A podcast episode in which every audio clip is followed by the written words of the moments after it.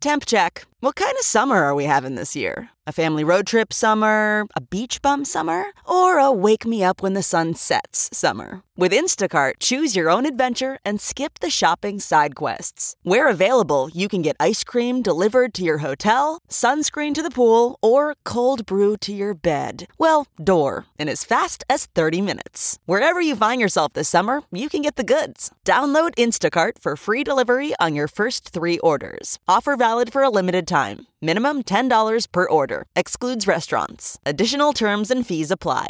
This podcast is brought to you by eHarmony, the dating app to find someone you can be yourself with. Why doesn't eHarmony allow copy and paste in first messages? Because you are unique, and your conversations should reflect that. eHarmony wants you to find someone who will get you. How are you going to know who gets you if people send you the same generic conversation starters they message everyone else? Conversations that actually help you get to know each other. Imagine that. Get who gets you on eHarmony. Sign up today.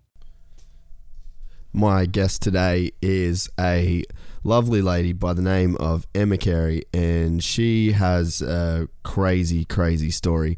Uh, basically, when she was 20 years old, she went on a Contiki tour, uh, ended up in Switzerland, and had the choice between, uh, I believe, going on like a hike or going skydiving. And being the uh, adventurous type that she is, she chose to go skydiving, and it was basically the worst case scenario. Don't want to give too much away about the accident itself because we go into it in a lot of detail.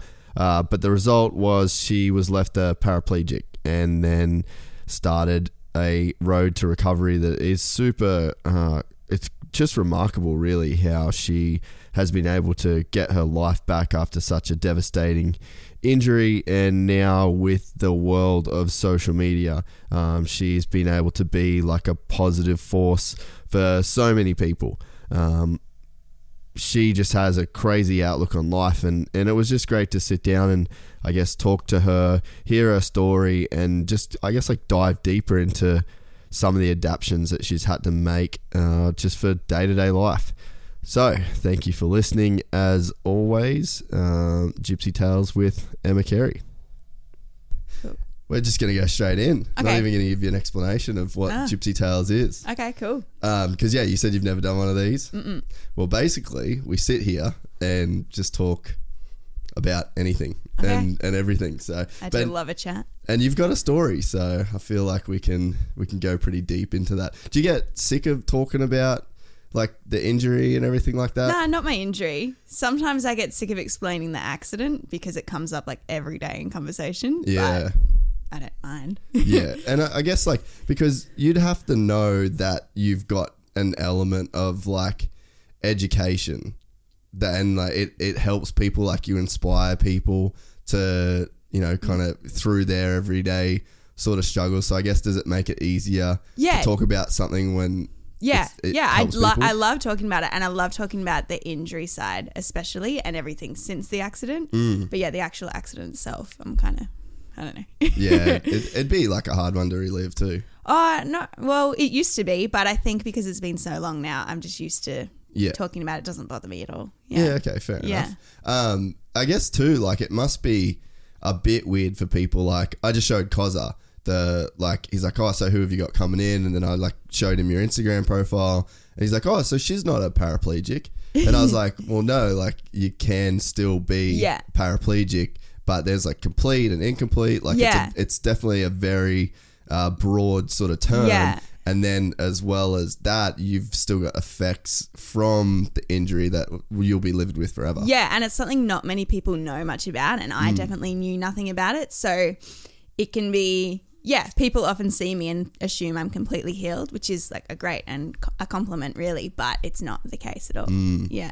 So, I guess where are you at with everything, or like, should we just start like way from from Yeah. the from the beginning? Start from the so, beginning. from what I understand, like I've been following you for a while. I, I Oh, love thanks. your Instagram, and so through my girlfriend, she knows uh, Eliza. They went Yeah. to school together. Oh, really? Yeah, yeah. Ah, So and I live with her. Yeah. Yeah, so that's how I first was put onto you. Yeah. And then through like the crazy six degrees of separation Yeah. of the world, you know Jeff Weatherall. Yeah. And Kayla. And Jeff's like Yeah. one of my best friends. Ah, and he's come on the podcast as well. So it's like I don't know, Yeah. weird little six degree separation. But yeah, so I've been following you for a while, so I'm kind of aware of what happened. Mm-hmm. But basically you're on a Contiki tour in Switzerland. Yeah, so it was I was going backpacking around Europe, didn't really know how long I was going for, and then we were doing a top deck tour which was about 3 weeks or something. And on the 5th day of the holiday, we got to Switzerland with the tour. And basically they said you have an option, you can either go up the mountain for a day or go skydiving. And me being just like an adrenaline junkie, I was like, obviously, we're going to go skydiving. so I was with my best friend Gemma, and she just hates stuff like that. So I basically forced her into it. Um, so thank God nothing happened to her Yeah. because it was just all my choice. Um, and yeah, we went skydiving. And basically, have you done it? No. Really? Nah. Ah. Fuck, fuck that. Oh, really? Never. Because of people like you. That's the yeah, reason. but I'd still like. Well, I'm you've done it since, it. haven't you? No, Oh, not you- since. I, I thought, Jeff, or maybe Jeff said he's like I went offered up to take you. Yeah, but I went up in the plane, Ah, but I didn't jump out. I Yeah, went up yeah, with yeah. my friend while she did it, and I was like, "That's enough of a step for now." yeah, yeah, dude, that'd be a hurdle. yeah, it was. I was like. Yeah. but I'm sure I'll do it again one day. Um, but anyway, yeah, when you jump out, I just remember it as the best feeling ever. Like ever. It didn't feel like you were falling. It kind of felt like you were flying. Yeah. And I guess because you're literally just falling to the ground, you can't think of anything else besides that. So you're really, really present. And I just loved the whole thing. And even when we were doing it, I was like, I'm going to become skydiver. This is my calling. Like I loved it so much. Uh, but then obviously it didn't go right. Um, and because I'd never done it before, I didn't know what it was meant to feel like. I didn't know what to expect.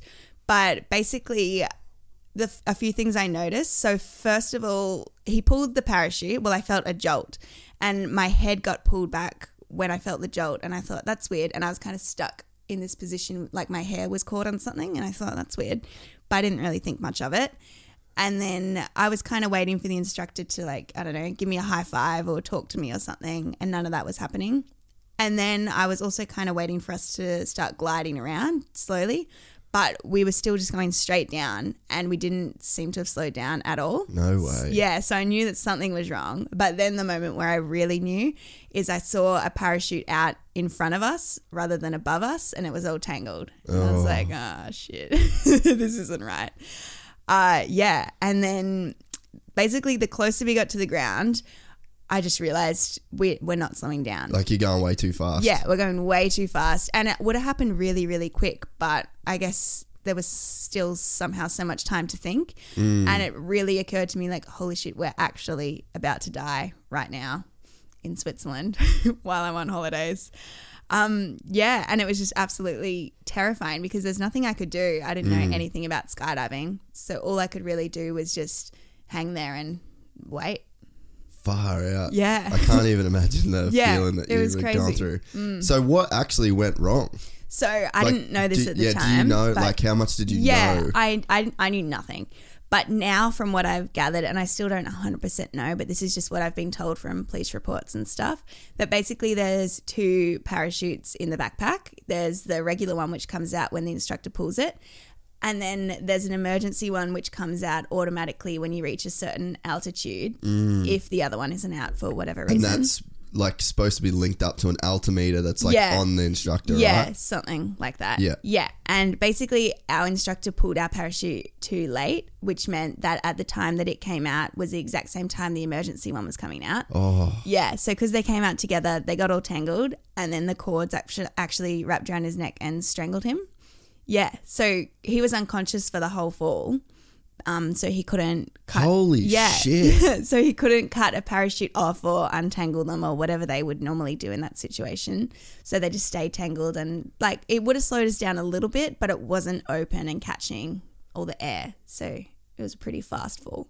that's like worse than I thought. Like I've, I'm like, yeah, okay, you crashed a, yeah, while skydiving, like that's bad, right? Yeah. But that seems like everything that could have gone wrong Yeah, it all went, wrong. Yeah. Yeah. And like, what's the odds of pulling a chute at the exact moment, at the exact altitude that your Yeah. like reserve chute is supposed to be deployed. Yeah. Like, I don't know if like this has s- ever happened before. I don't I don't know. I don't know anything about skydiving, but That's crazy. crazy. Yeah. So then when we landed, I landed So where did you land? Like just in a field? Yeah, or- in a field. So we were in the Swiss Alps. So really lucky we didn't land on a mountain or a cliff, trees, in a lake. We just landed on a patch of grass, which was really lucky. And probably three meters or so to the left, there was a big bitumen road. And they said if we landed on that, we would have been gone. Kaput. Yeah, splat. So very lucky in that sense. But yeah, I landed on my stomach, and because he's strapped to my back, he landed on top of me. Really? Mm. Damn. And he was unconscious the whole time. Yeah, yeah. That's blowing my mind. yeah, I know. and like you, I mean, yeah, like I thought it was bad. Like obviously you became a paraplegic from crashing a parachute, Yeah. but like that's like the worst of the worst of the worst. Like to to not die is just Yeah. a miracle. So lucky. I don't know how we survived, and no one really understands. Just very lucky, I guess, in the way we fell and what we landed on. Can you remember all of it? Yeah, because I was never knocked unconscious at all. So even through impact, everything. Yeah, I was awake the whole time. Yeah. That's insane. Like, can you? So you fully remember, like, because obviously there's an element of like shock that your body would have gone into, Yeah. and like, you know what I mean? Like, people, their memory gets kind of weird, even in like a, even in like a bar fight. People Yeah. have so much adrenaline that they're like, oh, I did this and I did that, and it's like, no, you didn't. Like, people don't actually remember. Yeah. So The my details. Yeah, my memory after um in? Yeah. um my memory from probably I don't know an hour after that. It's so hazy. It could be because I was on all these painkillers once the ambulance came. Yeah. But yeah, the first beginning bit I remember perfectly. But from yeah, probably an hour afterwards for the next week, it's really yeah, because patchy. of medication. yeah. And I think I was just in shock. So Yeah. I don't know. yeah, your body definitely does super weird stuff when it goes into Yeah. like that level of Yeah. shock. Um, but so when you were on the ground, did you know that you'd broken your back and you were like you had no feeling in your legs, or did that slowly go away? No, no, no. It was instant. But when we first landed, I was just, first of all, in total shock that we were in a skydiving accident. Like, you never expect that to happen. And I was like, wow, is this really happening? And then the next thing I thought was at the time, I assumed that the instructor was dead on my back because he still wasn't moving and he survived, thankfully. But that's what I thought at the time. Yeah. Or I knew he was really badly injured anyway. So I thought I better get up and find help because we were in the middle of nowhere and there was no one around. So when I it was when I tried to stand up or roll him off me that I realized that I was paralyzed that I couldn't move. Yeah, I was trying to use my abs to roll over and they weren't working and then I was trying to kind of bend my legs to stand up and they weren't working and then I just tried even wriggling my toes and nothing happened at all. What was the fear like then? it was it was the worst thing I've ever felt because you know a minute earlier I was so scared that I was about to die and I thought that was surely the biggest fear you could fear um but then this was just 10 times worse cuz and instantly I don't think this anymore obviously but instantly I just thought Like, I my wish life's over, yeah, I was like I wish I died I wish I just died it would have been easier because I knew yeah I knew nothing about being paralyzed I didn't know anyone in a wheelchair I didn't know what that would be like and I thought there's no way I can handle that Yeah, like Mm. I, I've got, um, unfortunately, I've got a lot of friends in wheelchairs. Yeah. because I grew up racing motocross. right. Dangerous sport. Yeah, and I mean, it's it's super sad how many Yeah. friends that I've either lost or have become paraplegics, and being around them when they realize that it's never going to be the same, Yeah. and it's that feeling like it's such a gut wrenching feeling, even for me. Mm. Who's just a friend that's not actually going through that. Like I've I've got a really good friend Jesse Nelson who's he was one of the best motocross riders of all time. Like he's young kid, he was like 23 or something like that and just had everything Yeah. and then it's taken away. And the, Yeah. the day I woke up, it was it was actually in America when he had his accident. He was in America and I was here. And I woke up and you just have that like it's not real. Yeah. It doesn't seem real and it takes a long time to sink in. And it's, I think the most bizarre thing is that it's instant. Like Mm. one minute you're completely fine. And then in a single second, without warning, your life is completely changed and there's nothing you can do about it. Yeah, it's got like just Yeah, I mean, I'm comparing it to the feeling of when you find out a friend has gone through that. Yeah. And that sinking feeling that you have. Yeah. And it's just, I can't even imagine what it would actually be like to live Yeah. through that moment. Yeah, I remember feeling a lot of regret, might be the word, um, just Mm. of all the things I didn't do and just for not appreciating appreciating what I had while I had it. Yeah, I just okay. remember thinking like, and that's in the moment, like when you're yeah, on the ground. I was laying there and I remember clearly thinking um, that morning I was going to go for a run and I just thought, no. I remember that from your Instagram, Yeah, you and I just that. thought, nah, can't be bothered. Um, and just things like that. I was like, why would I not have done that? Now I'm never going to get the chance to do that again. And Mm. I was just so, I think, angry at myself for just not realizing what I had. But, you know, we all take our bodies for granted in some way or another. And I was only 20, but I just felt really angry at myself for not, you know, making the most of it.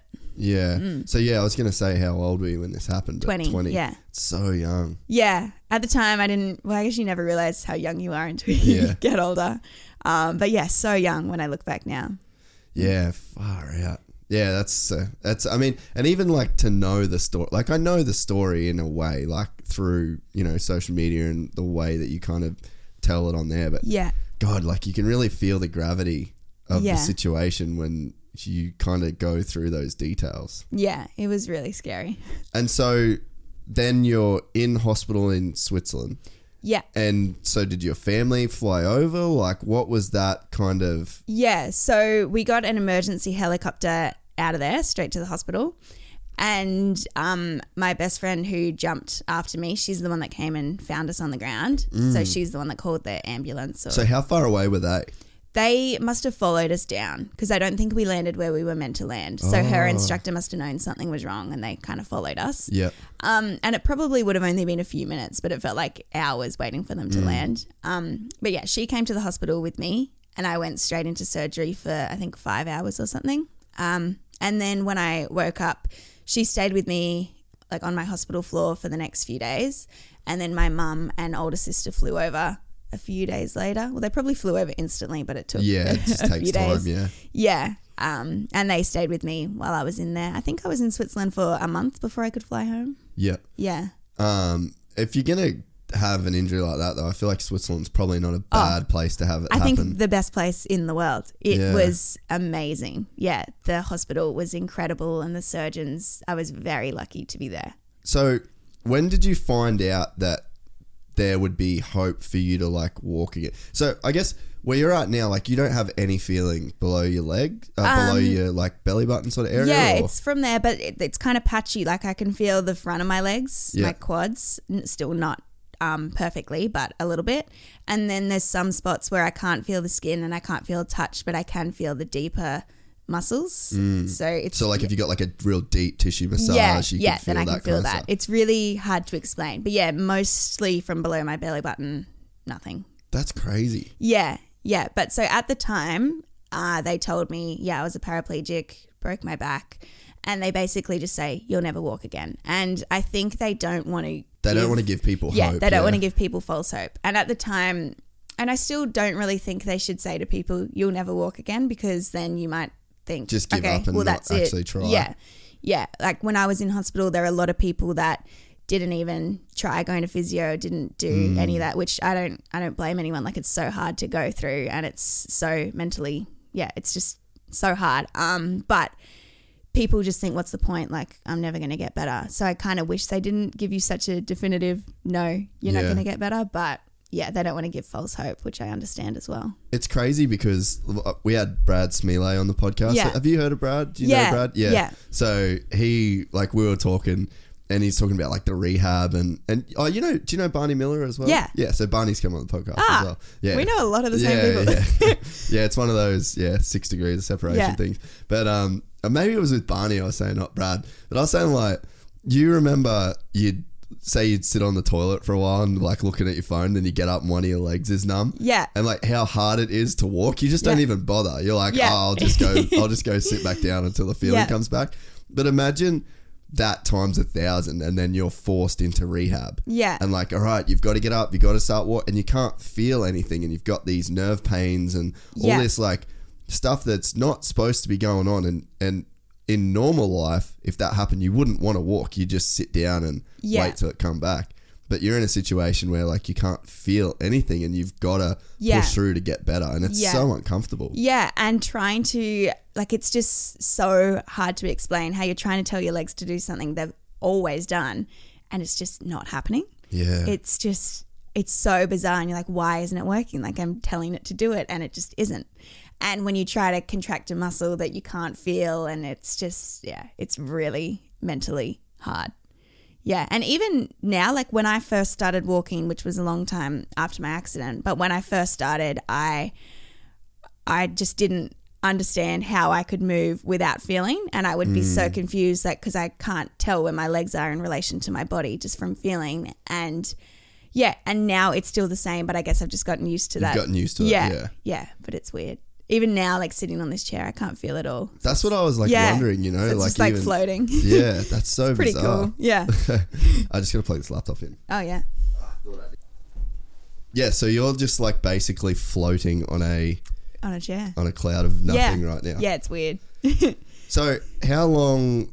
So you flew to hospital, flew from Switzerland to Australia after about a month. Was that like Yeah. a special medi flight, or Yeah, were you well- able to get on a normal flight? It was a normal flight, but they took out I think four rows of seats or something. So I was in a bed, um, just in the normal section. So there were Really? people just People next just to me, just going shit? on holidays, and I was just laying there in a bed because I still couldn't sit up at this stage, and I had a doctor and a nurse and my mum with me. yeah. Um, yeah, it was it was weird, and I had the what do you call it, the oxygen still. Mm. It was weird, but I got to lay down on a you know twenty four hour flight. So Yeah. Can't be mad at that. yeah, that was good. I uh, I just flew back from the states and like there was a bit of a mix up at customs. So basically, flew to LA, spent 36 hours in jail.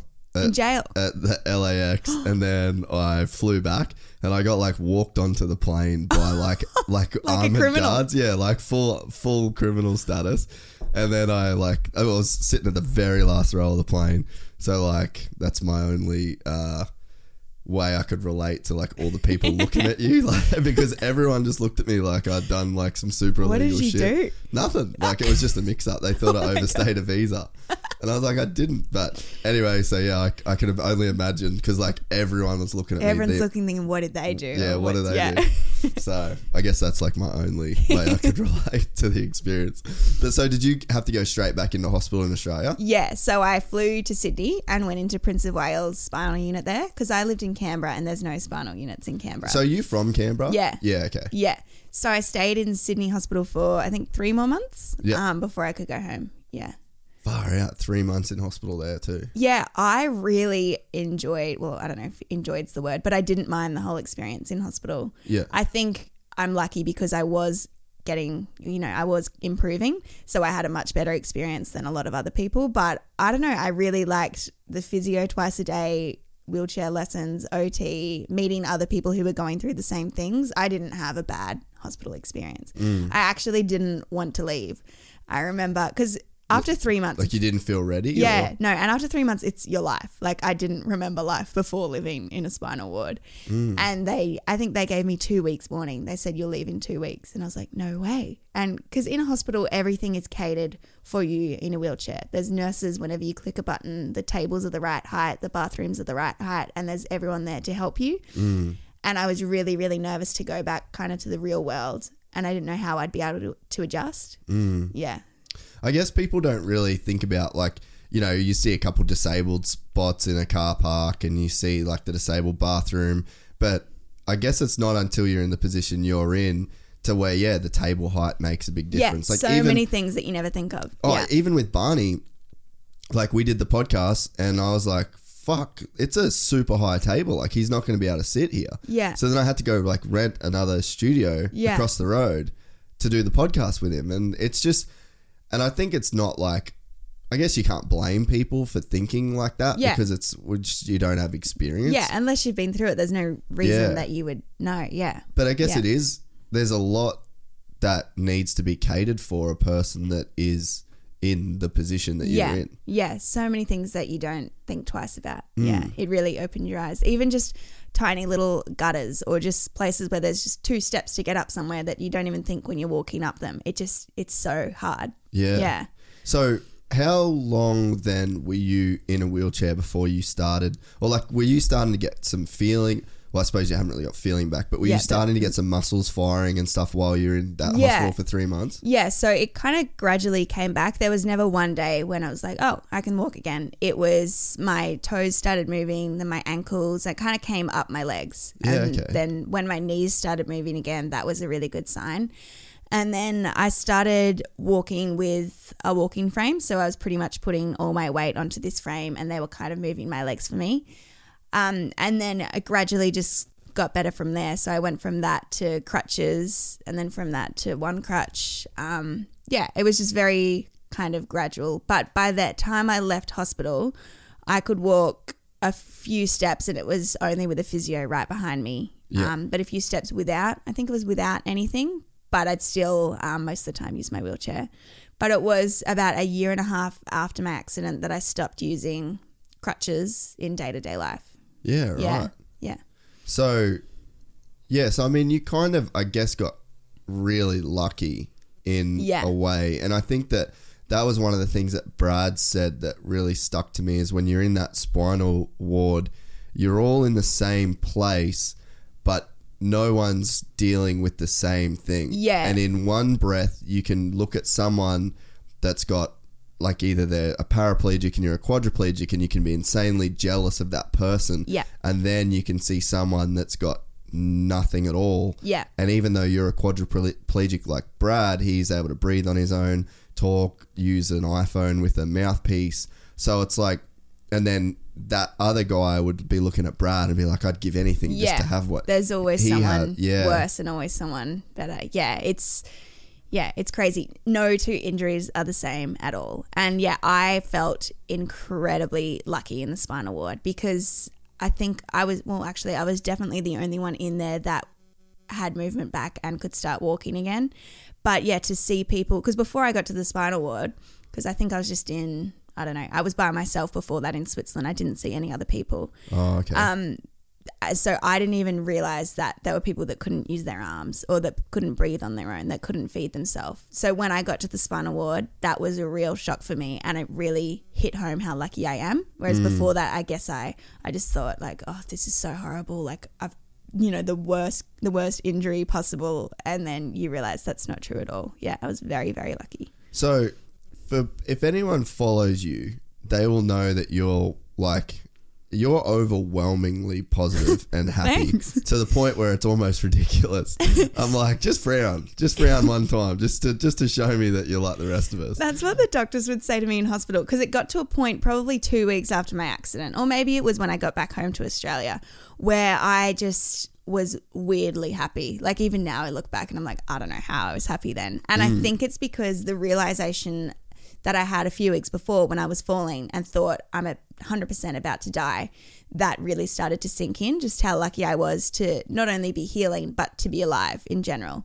So I had this immense gratitude for life and it was like weird. Like I'd be like, morning, time Yeah. to go do with the enema with the nurses. Like I was just so happy about everything and it was really weird. And I think that appreciation for life has really just stuck with me since Yeah. then. And obviously things are hard and frustrating sometimes, but yeah, when you've lived in a spinal ward and seen the things that go on, it's really hard to have a bad day when you know that things can be so so much worse. Yeah. And Yeah. were you this bubbly and positive before the No. accident, or were you a brat? Yeah, not at all. I was yeah, I was not a happy person. Like Really? yeah, no. People that know me now that knew me before my accident, like I'm a completely different person. In in what way? Like you just you I- just had it like I guess when you're 20 though, like Yeah. you don't really know who you are. Yeah, exactly. So I think I'm sure I would have become the person that I am anyway, but I guess it just sped up the whole The process. process. Yeah. yeah, I just didn't really have gratitude and appreciation for things. I didn't. I don't know. I kind of just went around thinking, oh, like life's really hard. Like, no, no, it wasn't. Yeah, yeah. yeah. I don't know. I'm just very, very different now. Did you have much of an idea before the accident of like what you wanted your life to be or No, not at all. I didn't know what I wanted to do career wise. I didn't, yeah, I didn't really know at all. All I knew was that I wanted to travel. So that's, yeah, I was just kind of working heaps of jobs and saving up to travel. Mm. That's all I really wanted to do. Yeah, because I think that that's probably the thing when you're a kid. Like, um, I mean, when you're 20, like realistically, you're still a kid. Yeah. But it's like, if you don't really have like a purpose, and I think that even like guys like Barney and Brad, they're just so fucking positive all the time. And it's like you almost get given a purpose. And Yeah. it's like, hey, this is this this is a burden that you have to carry. And if you carry this well, all of these people are going to be inspired by you and you you will make people's life better just by carrying this burden forward and Yeah. and giving people hope that even when it's super tough there you can still find happiness. And Yeah. it's like i wonder if that purpose that people get out of these kind of injuries is a reason why you can see so many people like yourself and barney and brad be these like positive um, people uh, in- that uh, inspire and affect other people. Yeah, I think it definitely helps having that purpose and knowing that you you can inspire people just by living and getting on with your life. And yeah, I know that for me because I love writing, and when I started writing about my accident and sharing it on Instagram um, and just in general writing, it made me feel so much better. And I never realized that I was doing anything inspiring or special. Yeah. But when people started saying that, I kind of thought, oh, like, wow, I thought I was just kind of, you know, getting through this injury. But to know that you can help other people while doing it, it really does help you, you know, get out of bed in the morning. And yeah. Has that sort of become like a bit of your mission these days? Like because you're you're super active on social and it and it just seems like there's just always these messages of like positivity and you know the way that you kind of I guess like your social presence and like what you put out into the world like I guess is that become like your mission now? Yeah, well, when I first started, I didn't really mean to, like, I didn't have any followers on Instagram or anything. I just kind of put my diary entries on Instagram, and I still do that. Like, I just write whatever I'm thinking at the time, whatever I'm going through, and basically that on Instagram. Like, mm. I'm the annoying person whose captions are like maximum Yeah, they're, they're pretty long. They're pretty long. The amount of times I write a caption and it says too long and I have to cut it down by half. It's like every caption. Um, but yeah, it really, I love sharing it and I love um, being able to help other people going through hard times. And a lot of people can't relate to being paralyzed specifically, but everyone goes through hard times. And I guess just helping people realize that um, they're basically they're stronger than they think. Like I would have never thought that I was strong enough to get through something like this, but you don't realize how strong you are until you have no other choice to to do it. Yeah. So just helping people realize that they can get through whatever it is in their life. Yeah.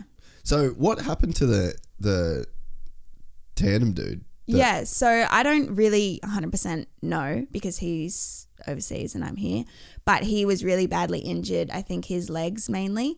Um, but I think, yeah, I think he still has ongoing problems, but as far as I know, he's pretty good now. So he never like reached out to you or Um, yeah, we've spoken a few times, but I don't really know injury wise yeah, okay. exactly. What was it like talking to him for the first time? Yeah, so I saw him the day I left the Switzerland hospital because I, I was like begging the nurses to, because we were in the same hospital, and I was Oh, begging the really? nurses to let me see him, but I don't think he wanted to. And then I finally got to see him because I was about to, like, about to get on this plane and leave. And he wheeled into my room, and I was still in my bed, and we just kind of held hands and we didn't really say much, I don't think. But it was weird because we we'd literally met for like five minutes, but we had this really strong bond. Bond, yeah. Yeah, which I can't really explain. And it was just really nice. Like no one else would be able to relate to what we'd been through besides us two. And I guess we'll carry that always. Yeah, Mm. that's got to be like, because that you could, I mean, you could be angry at him, you know, like Yeah, that definitely. Well, you could see why you would be angry at him. I yeah, guess. and I know that a lot of people, like my family, was really angry at him and friends, but I don't know. I think anger is a wasted emotion. Really, I've Mm. never really been an angry person, and I didn't want to start. I don't want to hold, yeah, anger towards someone. Everyone makes mistakes, and that was just one. Yeah. Yeah. And I mean, like, at the end of the day, too, like, you jumped out of a plane. Yeah, exactly. It's a dangerous thing to Yeah. do, which I honestly never thought about before we did it. So you never, so you never even, like, had, Nah. like, a, well, it could go wrong, but hope uh, actually, before we jumped that day, I remember saying to my friend, I was like, "Oh, what's the worst that could happen? Like, I'll die. I won't know I'm dead." Like, Mm. no, I just didn't think about it. But see, I'm, like, super scared. Like, Jeff's tried to get me to go with him so many times. I'm like, nah, I just don't think I need that in my life. Yeah, yeah, I, I get that. It is dangerous, apparently. Mm. I saw, man, I used to just see, like, I lived in California for seven years. Yeah. And all of these places, like these tracks, would go to for motocross. A lot of them always had these airfields next to them Ah. where people would parachute, and I just Yeah. see like, woo, I'm like, fuck that, I'm staying away. like that always land. Like I never really saw like sketchy shit, yeah, or like it was sketchy, but it wasn't like people dying or Yeah. whatever. But like some people just hitting the ground super hard and Yeah, like yeah. missing stuff that they would want to be like way further away from. Yeah. And I'm like, I don't know if I need this in my life. yeah. I don't think it's something everyone has to do, but I'm definitely not against it. Yeah. Yeah, Well, I guess a that's- freak accident. Yeah, that's probably Mm. like a, a, I don't know, like a good uh, advertisement for skydiving that someone that's almost died skydiving is like, no, it's not that bad. Yeah, I guess like driving a car is dangerous. I still do that every day. Yeah, you're you're so right. Like there is, like you can die doing anything, and Exactly. there's there's people that die every day Yeah, from stuff where you'd be like, no way, like Yeah. how did that happen? Yeah, and I know so many people now, as you said, in wheelchairs. Um, and yeah, a lot are from dangerous sports. But I know someone that's fell off a chair and broke their neck, or just basic basic things like it's yeah, anything can hurt you. That sounds really morbid.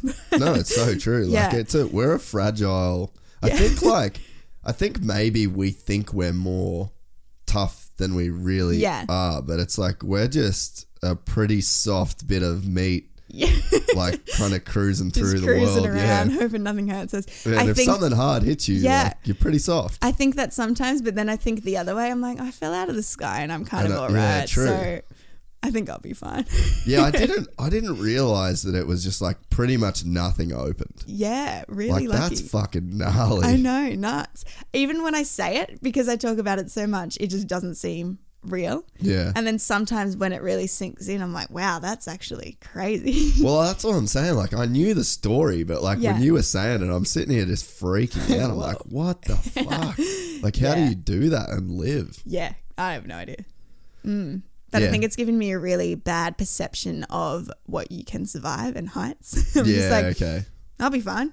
So, so you just went back to Europe. So I'm cl- I'm glad because we were going to do this podcast before you went to Europe, Yeah. but it just didn't work out. And then you messaged me the other day and said I'm back, and I Yeah. was, I'm actually glad that it worked out in that order. Yeah. Because going back to the place where you were injured, Yeah. how heavy was that? It was, I didn't know what to expect before I went. I thought it's either mm. going to be really emotional or I'll feel nothing at all. And it was really the first day we got there, we got to Switzerland and we were driving through to our hotel. And then we, I looked out the window and I saw the exact spot where we landed. And I Oh, didn't really? realize we were about to drive past. I didn't even know where it was. And I just remembered the site and I just started crying. Or not even crying, but I just, you know, and you can feel your chest like Yeah, speeding just, like, up. and I was like, beating. Yeah. oh my God. Um, and then we got to the hotel and then I cried for probably five minutes and I just felt like I felt really, really emotional. And then honestly, after that five minutes, totally fine the rest of the trip. Like totally fine. It was just like I had to kind of get it out. Yeah. And then even a few days later, when we went back to the skydive shop, um, we went up in a helicopter and we even went back to the exact spot where I landed and stood there. I felt not that I felt nothing, but it was just like, oh, Wasn't negative. cool. No, it was just like, yep, here I am in Switzerland. Switzerland's nice. Like it, yeah, it was kind of cruisy. Yeah. Mm. Do you think that, like, I'm, I'm a bit of a believer in that, like, you carry stuff that you don't really even know you're carrying, and Yeah. then you have like that emotional five minutes where it's just like Yeah. you letting it all out, Yeah. and then it's like that thing's gone now, Yeah, and you you, feel carried it yeah. for a really long time. Yeah, you feel so much lighter, even though you didn't know it was weighing it was down. a problem. Yeah, Yeah, yeah. Is that kind of yeah, it was like happened? that. After Switzerland, I just felt incredible, and I still do. I feel really. It was kind of like closing a chapter, I guess. Mm. And yeah, going back and seeing, you know, remembering when I was laying there on the ground, thinking just how horrible my life was going to be, and thinking that I wanted to die, and going back five years later, standing there, being totally fine, not physically but mentally, and thinking, yeah, life's pretty good. Like, thank Yeah. God I didn't die when I was here yeah, it was really cool to kind of see how far I've come and see the comparison of what I felt then to what I feel now. Yeah. It- Yeah. It, it's definitely I guess it's cool to spread that message because it's really hard when people are going through a hard time to see like a really broad picture. Yeah. And like you're 25 now, right? Yeah. 26, 25. 25, yeah. And it's like even now like you're still so young and it's like that 5 years between when you got injured to now like so much has happened Yeah. and it's like you can be laying on the ground thinking like I wished I died and then 5 years Yeah. later being like holy shit I'm Yeah. so glad I didn't Yeah. die Happier than you've ever been before. but think about what's left in your life Yeah. and like it's really hard to it it it's hard for you in the moment to even have like 5 years worth of perspective Yeah.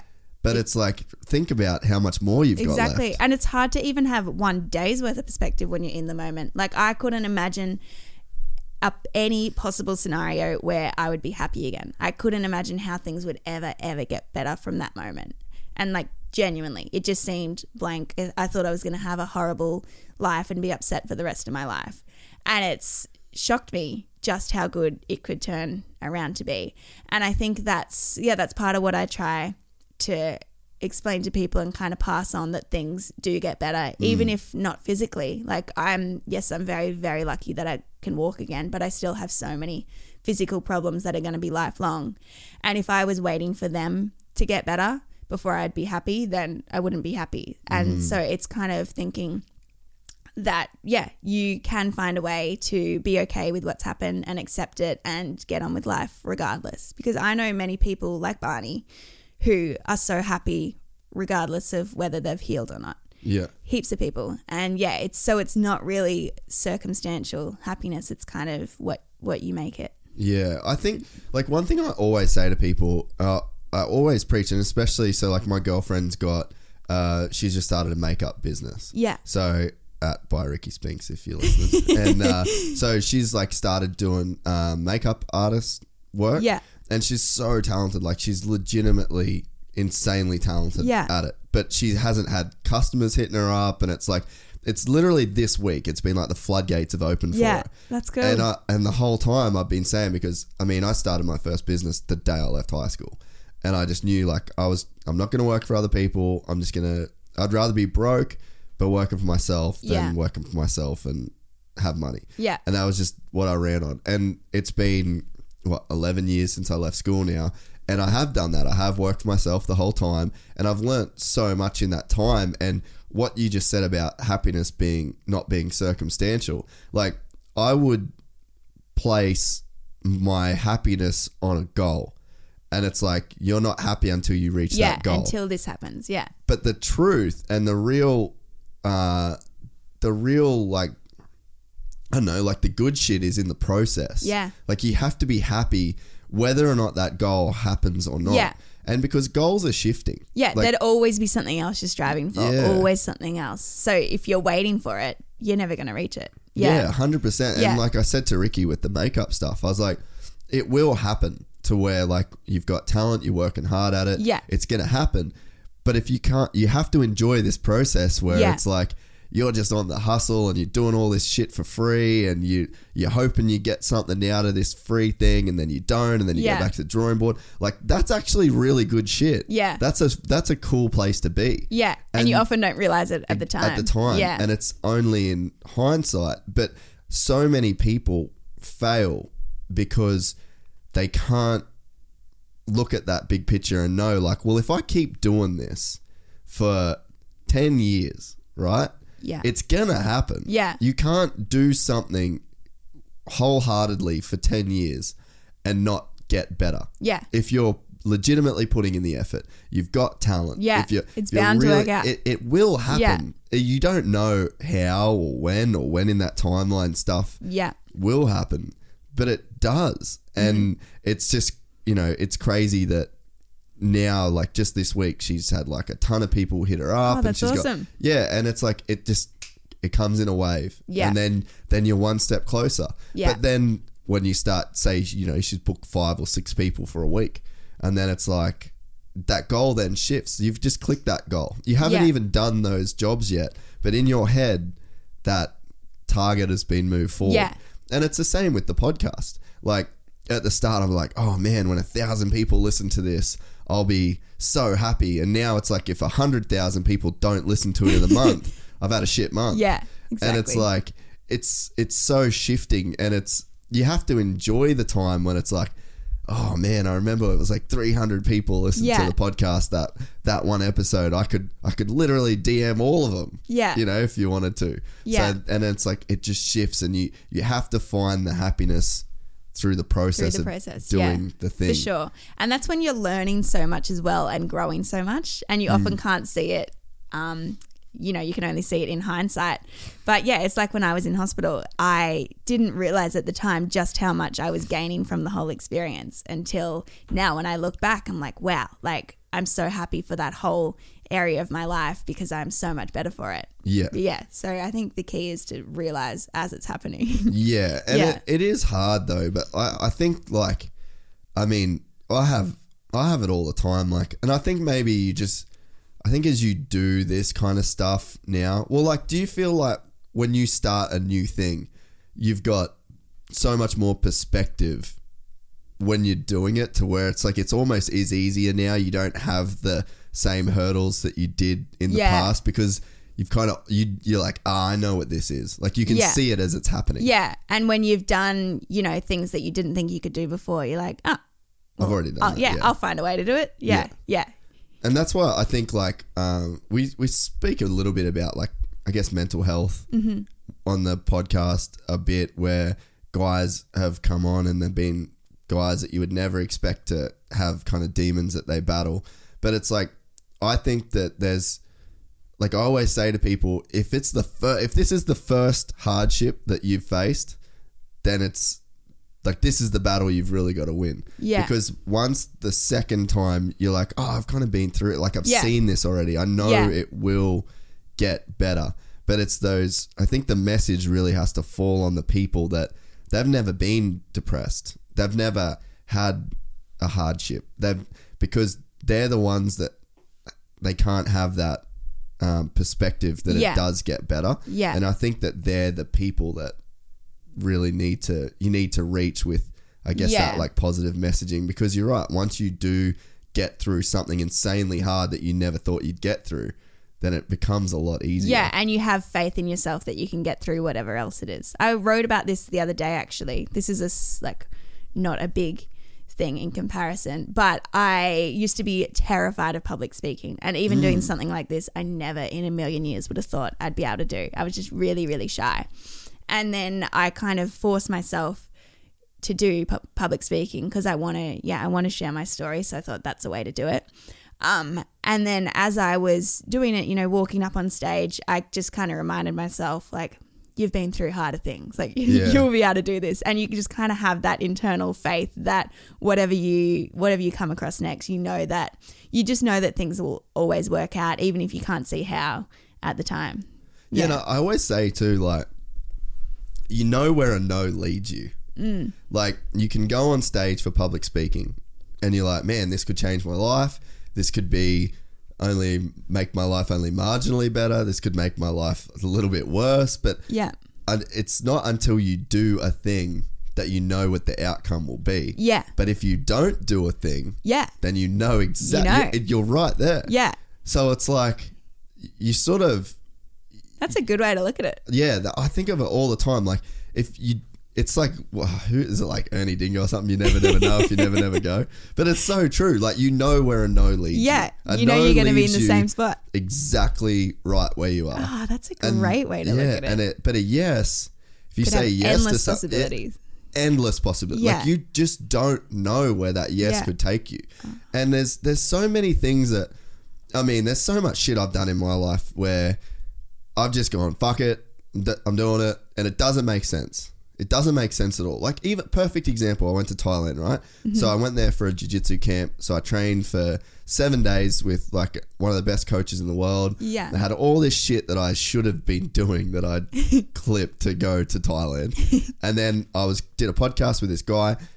The audience of Gypsy Tales does not really care about jiu-jitsu. And I was like, but I just love I love it and this coach is amazing and I just Mm. wanted to speak to him. But then when I was there, I heard that Mark Hunt was in town, who's like you probably don't know. I don't know he's anyone. a UFC. He's like a UFC heavyweight. Yeah. So he's like one of Australia's most well-known UFC dudes. I love the UFC. Right. So I was like, you know what? I'm going to extend my trip and I'm going to do a podcast. I'm going to just rock up to this gym Yeah. and I'm just oh, gonna, wait, you didn't know this guy? no, I didn't know him at all. Ah, Not from cool. a bar side. and I just walked up and I was like, hey man, I'm Jace. I have a podcast called Gypsy Tales and yeah, come on it if you can. And he said yes. And he's like, yeah, righto. So then it's like, it's stuff like that to where, and I mean, even the day before, like I extended my flight and I was fucked from training. Like we just trained for four hours a day for seven days, God. and I got there two out two days early, and I trained with uh, Lockie, the coach, and his wife Liv for like two hours a day before that as well. Yeah, so I was out. jacked.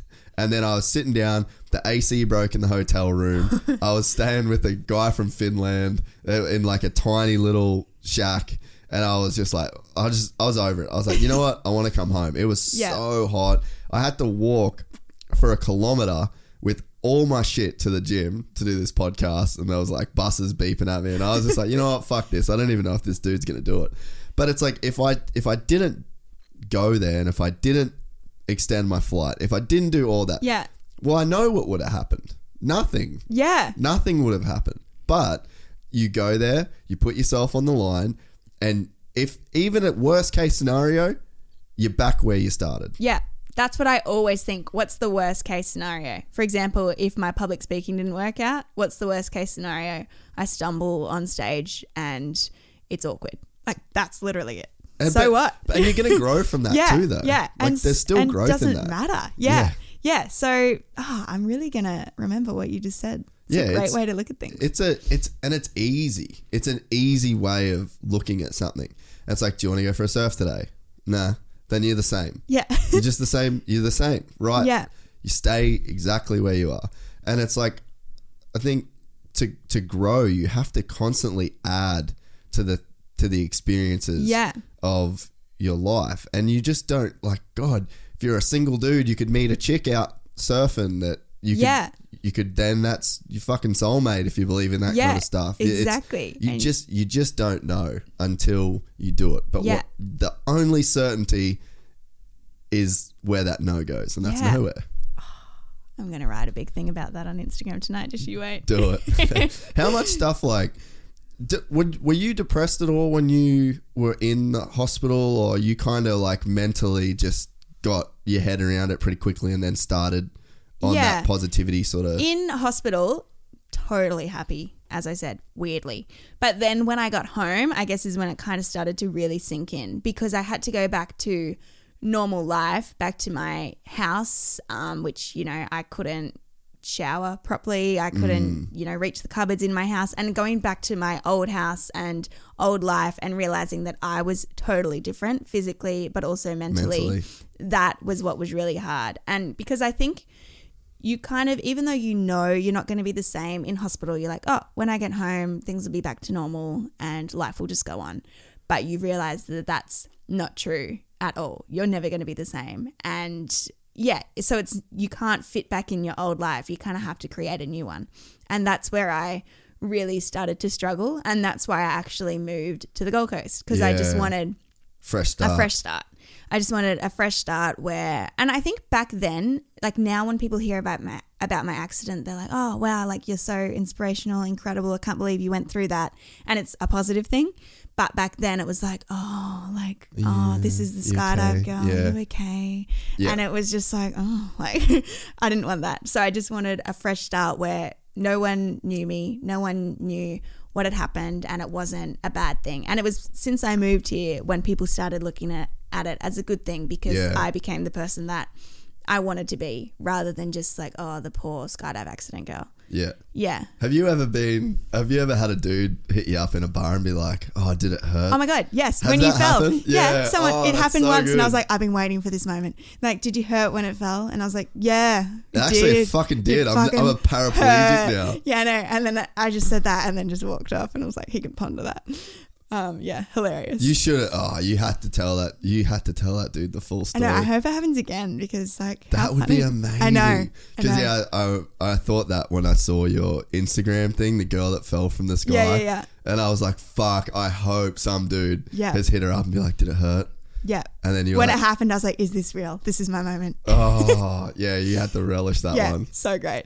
Yeah, I feel like, I mean, I don't know if people use pickup lines anymore. Apparently Does they do. Yeah, okay. Yeah. It's still a thing. I don't get picked up much, but that one day, Mm. and I was like, "Great pickup line choice." How how is the dating sort of world? Like, did you have a boyfriend when it happened, or like? I did at the time. Yeah, okay. But that didn't yeah, didn't work out. But since then it's been well, I don't know, it's been kind of it's kind of hard. Well, harder than it was, I guess, because you're trying to bring someone into your life and you have all these kind of even though it doesn't look like it from the outside, but all these ongoing problems and stuff, which are totally fine. And I know that people are so okay with it. But I guess it is harder to bring people into that. Because like just Mm. dating in general is hard. Like it's hard to be a single girl in 2018. Yeah, I don't really know how Gold people. Coast anyway. I don't know how people meet people. Like, I don't know. Mm. Yeah, if you're not on Tinder, how do you meet people? Um, yeah, but it's it's been fine. Like everyone's been, not that there's been many guys, but like really caring and accommodating to what I need, and Yeah. yeah, Yeah, Mm. because I, I wondered like it it it's just hard enough. You know what I mean? Like just to be yeah, a single anyone these days, really. yeah, So it's Mm. yeah, like preach. yeah. She's like, hey man. yeah, I know. Um, so when you moved down to the Gold Coast, Mm-hmm. is that when things like really turned around? Like you had a fresh start to where it's almost like people didn't know the old you, so it was Yeah. just like they Yeah. just got to know you yeah, now. that as well. Because I guess when I was around people who always knew me as the old me, I it's kind of hard to become someone new when people know you as a certain thing. So when I moved here, I was, and it wasn't that I was faking who I was at all. I genuinely was a new person, and I yeah became this became this person that people know me as now. And so even when I tell my friends now about what I used to be like, they're like, "What?" Yeah. like they just can't imagine it at all because I am so different. So that yeah, that really helped moving. Yeah. Yeah. Mm. Yeah, I could see that then there's people that aren't going to feel sorry for you because you're like the old you. Because I, I feel like, not that I've ever obviously been through that, but it's like, it seems like that'd be the last thing you'd want is for people to treat you differently. Yeah.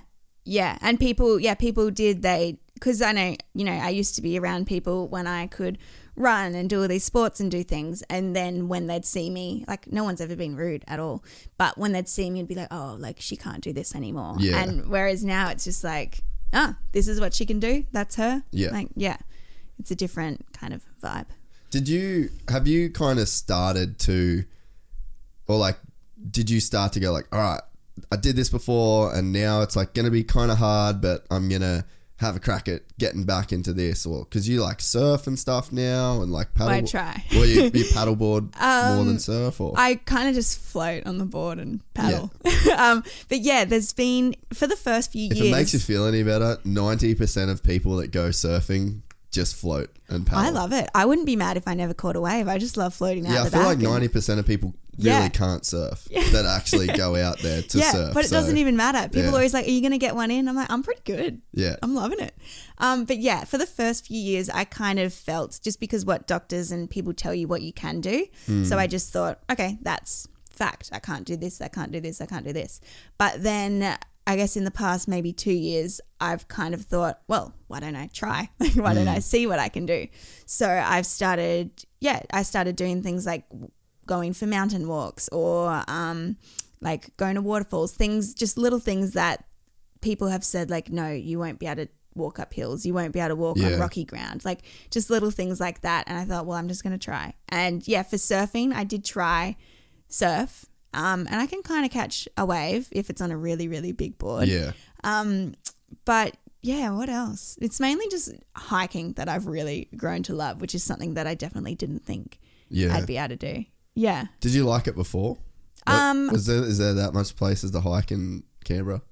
Mm, not as much as there is here, but I guess I just love nature a whole lot more now. It's just one of those like as I said, appreciation for life, appreciation for everything in nature. Everything just like astounds me now. Yeah. Yeah, so I just love being out in it. So, are you like reading a lot of stuff all the time? Like, are you constantly trying to, because you write a lot of posts about like gratitude and happiness and things like that. Yeah. Is it stuff that you like research and look into and are you, you know, kind of reading a lot of different Nah. stuff or it's Nah, just, I these just- are just your own yeah, kinda, just talk about whatever comes to my mind. have Um, you, have you thought about like writing your own books and stuff yeah, like that? I am writing a book. It's a very long process. yeah. So I don't know how long. Probably take years, but Is yeah. it you, like just your story from sort of start yeah, to finish? Yeah. Yeah, and that's why I haven't really finished because I don't know When I've- to stop Yeah, it. I don't know when to stop. I feel like the end of the story hasn't happened yet. Like I feel like I'm still living it. Yeah. Yeah, it makes sense. Yeah. Um, yeah, because I know like Barney and Kata just did their book, and I Yeah. guess like kind of come full circle when they like both obviously like met each other and then they got married. So I feel like their weddings kind of like the Yeah. the finishing Yeah. sort of point Maybe of my that. wedding will Yeah. be my end. Need a boyfriend first. She's she's looking, guys. She's looking.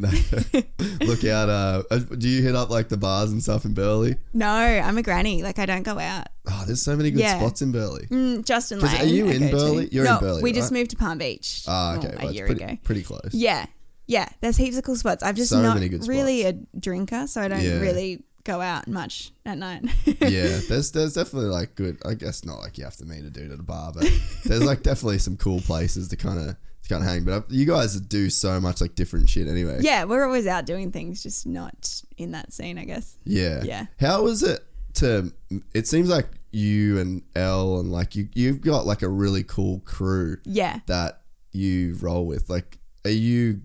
I guess like how important was it to find that crew and then Yeah, I have always them kind of push you through? Yeah, before I moved up here, I kind of thought that I don't know, I just had the idea that if you weren't friends from school or from when you were Mm. kids, that you weren't that good friends. Like I just thought that um adult relationships and friendships I guess were kind of surface level. I didn't realize that you could meet someone later on in life, not that we're late in life, but you know what I mean. So old. so old and really like really have that connection. I don't Yeah. know, I just had that idea when I moved up here. So I was like, "Oh, I'm sure I'll have friends," but I didn't think I would make That's crazy. You can meet people Yeah. and be like best friends in a yeah, day. no, I don't know why I had this idea, but I just did. Um, and then when I met all my friends that I have now, like we're we're honestly a family. Like, Yeah. Every day when I come home, there's people like our house is just an open house. There's always people there that don't live there, and it's just it's great to be surrounded by such yeah positive people. And who I met Beck. Um, she's probably first who I met in our group because she worked at. Do you know Making Strides? yeah, yeah, yeah. The I think Brad went there. yeah, and Um, Barney goes there as well. yeah, yeah. Beck um, is an exercise. I think you were. I think I was there when Barney was last here, and you were actually there. I like saw it on Instagram. You were at making strides. yeah, Ah. but when you were there, but I was there with Barney like super quickly because he was he he started like I think he made some like really big progress the last time he was at making strides. Yeah. So yeah. Anyway. Ah, so note. we were there same day. Yeah, Ah, yeah. Mm. There you go. Um, but yeah, so Beck was an exercise physiologist there, and Yeah. she used to train me, and that's how we met. So we became really good friends because obviously we just get along really well and have heaps of fun. But she also had that understanding of what I was going yeah. through, what I could and couldn't do, and could also help me. Like she massages my feet every day and stretches me.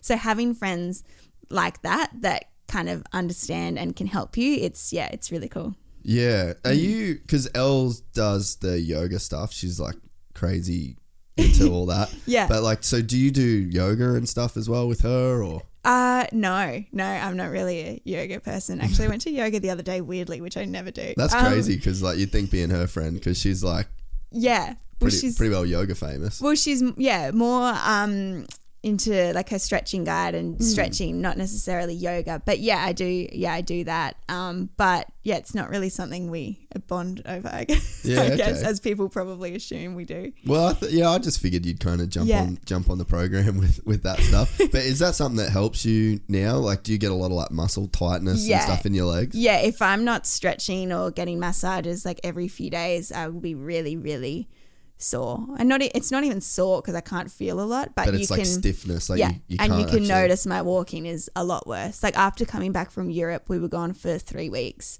and it was a lot more walking than normal, and not getting massages and things like that. My walking was really, really not bad, but worse than normal. Yeah, Yeah. yeah. So it's kind of a it's an ongoing like maintenance. You have to keep keep doing these kind of things. Yeah. Yeah, like how much time are you dedicating to your injury every day? Oh, heaps. Even if it doesn't, like, even if it's not going to rehab or something specific like that, there's heaps. People always say to me, Yeah, what do you do every day? And it's kind of, in some ways, a full time job dealing with injury like this. Yeah. Yeah. Even like the toilet, like bladder, bowel stuff takes up so much time, like an hour each morning on the toilet and things like that. Really, it takes an hour. Yeah, a bit less now, but it did in the start, and most yeah most people that's how long it has to take. Um, and yeah, massages, um, acupuncture, stretching, things like that. Yeah, and as well as um, gym. Like if I yeah if I stop kind of strengthening my muscles, they fade atrophy, quickly. yeah. yeah. So, what kind of gym stuff are you doing? Um, well, I go to the gym now with Beck as well, so she can kind of help me do mm. weights and stuff that I can do. But I, I'm lucky that I'm at the point now where it doesn't really have to be specific spinal rehab, so I can kind of do regular gym classes and just modify them how I need. So yeah, Yeah. I'm pretty lucky that I can do any kind of exercise. Yeah. And are you like getting? You can tell you're getting like stronger and stuff with that as well. Yeah, so part of my legs are still paralyzed, so my calves still don't work, which is why I can't run or jump because I can't go up on my toes. Oh, okay. But the muscles that are working, like my quads, are definitely my strongest muscle. I can strengthen them. But the ones that aren't firing, like quads, there's not, I mean, calves, there's not really much I can do for that because that's more nerve than, than strength. Yeah. But I can just strengthen the ones that are there. So that's what I try to do. So, do you think that is there still a chance that you'll get the calf mo- uh, like feeling back, or you think at this point like you've kind of got everything back that you're gonna get? Um, well, medical wise, they definitely say no. Like they kind of give you, and this is another thing I don't like. They give you a two year window to get better, and then after that, they say you'll kind of just stay the same. So medically, there's no reason why it would come back, but I don't doubt that things can improve. Yeah. And can you have you felt it improve past that two year window? Um, yes, my walking has definitely got better. Um, but yeah, the feeling hasn't gotten any better, and the calves haven't come back at all since then. Um, but yeah, and even if naturally things don't get better, the rate that um, I don't know what do you call it research, Research, yeah. happening. I think by the end of our lifetime, there'll be something for sure. Man, do you pay much attention to like that kind of stuff? A little bit. I don't know too much about it, but I know that it's all happening pretty. There's like quick. crazy shit that's Yeah. going down. Like they're like 3D printing organs. Yeah, Like, exactly. Like we're living in a good time. Yeah, like if you get if you have an injury, like it's obviously the time to do it. Like Yeah. The the and I, I feel like there's a lot of money that goes into it these days Yeah. as well. Like there's a lot of awareness because you do some stuff with like Red Bull Wings for Life and that, don't you? Yeah, you I did, love Did you for do Life. Did you do World Run? yeah, Yeah. okay. Yeah, yeah, I've done that the last four years. Love it. Yeah, Have you done it? Oh, No, I haven't done it. I've worked you like gotta. Red Bull's like my main client Ah, on the cool. filmmaking side Yeah. of things. So I, I just haven't got a chance to do it. But I, Yeah. I really want to do it. I, I want to do something with the podcast and Wings for Life. Yeah, you so should. maybe It's like incredible. we should get like maybe me, you, Barney, you Yeah. know, like try and get everyone together, do like a, a Wings for Life, like maybe a post Wings for Life podcast. Yeah, I'd be where we all we all do it and Yeah. try and raise some money for it. Yeah, But there's a lot of um, there's a lot of effort that goes into that kind of uh, research and fundraising Yeah. these days, yeah, which is it's exciting. The yeah, I think that we will see a lot, and not even for me. Like I, if I never get any better in my life, I'm totally fine with that. But I would love to see the friends that I've made that I've only ever known in wheelchairs. Like imagine mm. being able to call them up and say, "Hey, you want to go for a walk?" Like Yeah. I, I would just love to see that for them. Yeah. Yeah. What what's it been like become like having the social media following that you have cuz you're still young and it's got to be weird to be able to talk to the amount of people that or like reach the amount of people that you reach like is it still a weird kind of relationship that you have with social media in a way or Well, I kind of forget, like, because I just put things up that I write and put it online, and I don't really think about what I'm posting. I just write whatever I feel.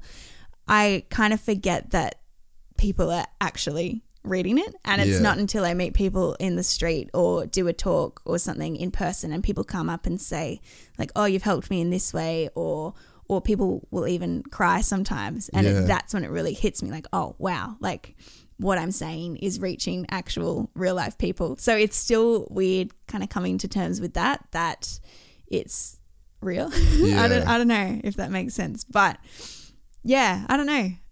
It's been it's been nice. It's really good to always have no matter what I'm doing, people are so supportive and encouraging and that's really, really cool. And I think it's definitely helped with my um recovery in a way because there's just been so much support from strangers and I'm really yeah I'm really lucky to have that Do you think about how weird it is, though, in a way? Like, and not saying it's negative, Mm. but it, it is weird to, and we all do it. Like, even me, like, I put this podcast out to like 100,000 people a month that I don't fucking know. and, but they know me in a lot of ways. Like, Yeah. there's now, I mean, this would be the 35th or 36th Oh, wow. podcast that I've done. Yeah. And it's like, they're all about three hours long. So it's Wow, like, that's really? like, oh yeah, we're oh. in, what- how- yeah, we're an hour in already. wow Yeah. So, but it's like that's hundreds of hours of like me talking Yeah, about they get to know you. super personal shit or Yeah. like dumb shit. But though they know like Yeah. Mm-hmm. the people that that listen, and it's like it's weird for me to I'm on like a, even a micro scale to the level that you talk to, and even so like we did the podcast with Carey Hart the other day, and that come out, and to see like the comments that he got. It's like hundreds of comments on his Instagram, like thousands and thousands of likes, and Yeah. it's like it's it's a weird time to be alive Yeah, in that sense weird. that like we're talking to strangers and like Yeah. there's a thing. Have you ever heard of Dunbar's law? no So he said that you can only remember 150 names really you your your brain only not names sorry like people so there's only room in our consciousness to actually know 150 people.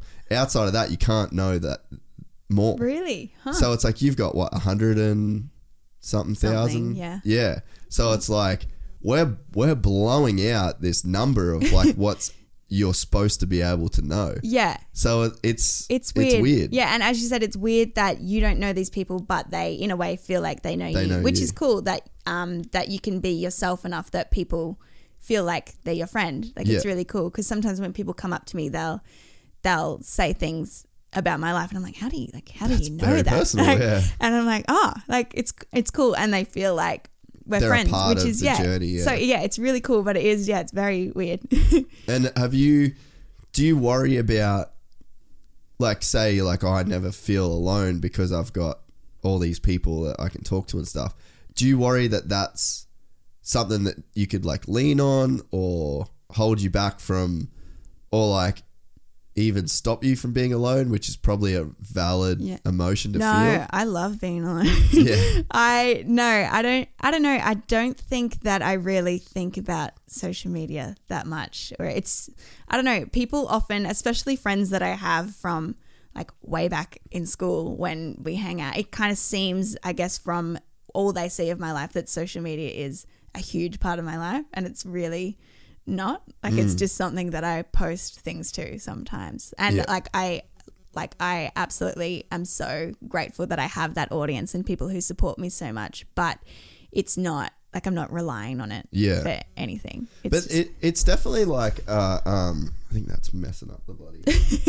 um, I think that we're in a time now, like especially with like the Insta model kind of thing, and Yeah. like there's chicks out there with like millions of people Yeah. watching them, and and I mean I know girls that like they need that validation, and it's Mm. It's you not can- healthy, No, you think. can you can get in trouble with it. Yeah. and, and I don't think that I'm not saying you've fall into a similar category, but I think that there's definitely some weird stuff going on with that whole social media world. That Yeah. it's like if you aren't on top of it and know what it's about and what it's for, then you can really start to get into trouble with that, like needing the validation Yeah. that comes with it. yeah, it's not healthy at all. I think people need to remember that, yeah, once you put your phone down, you know, who are you then? Yeah. Like, who are the people that are around you in real life? And are you happy with or without that?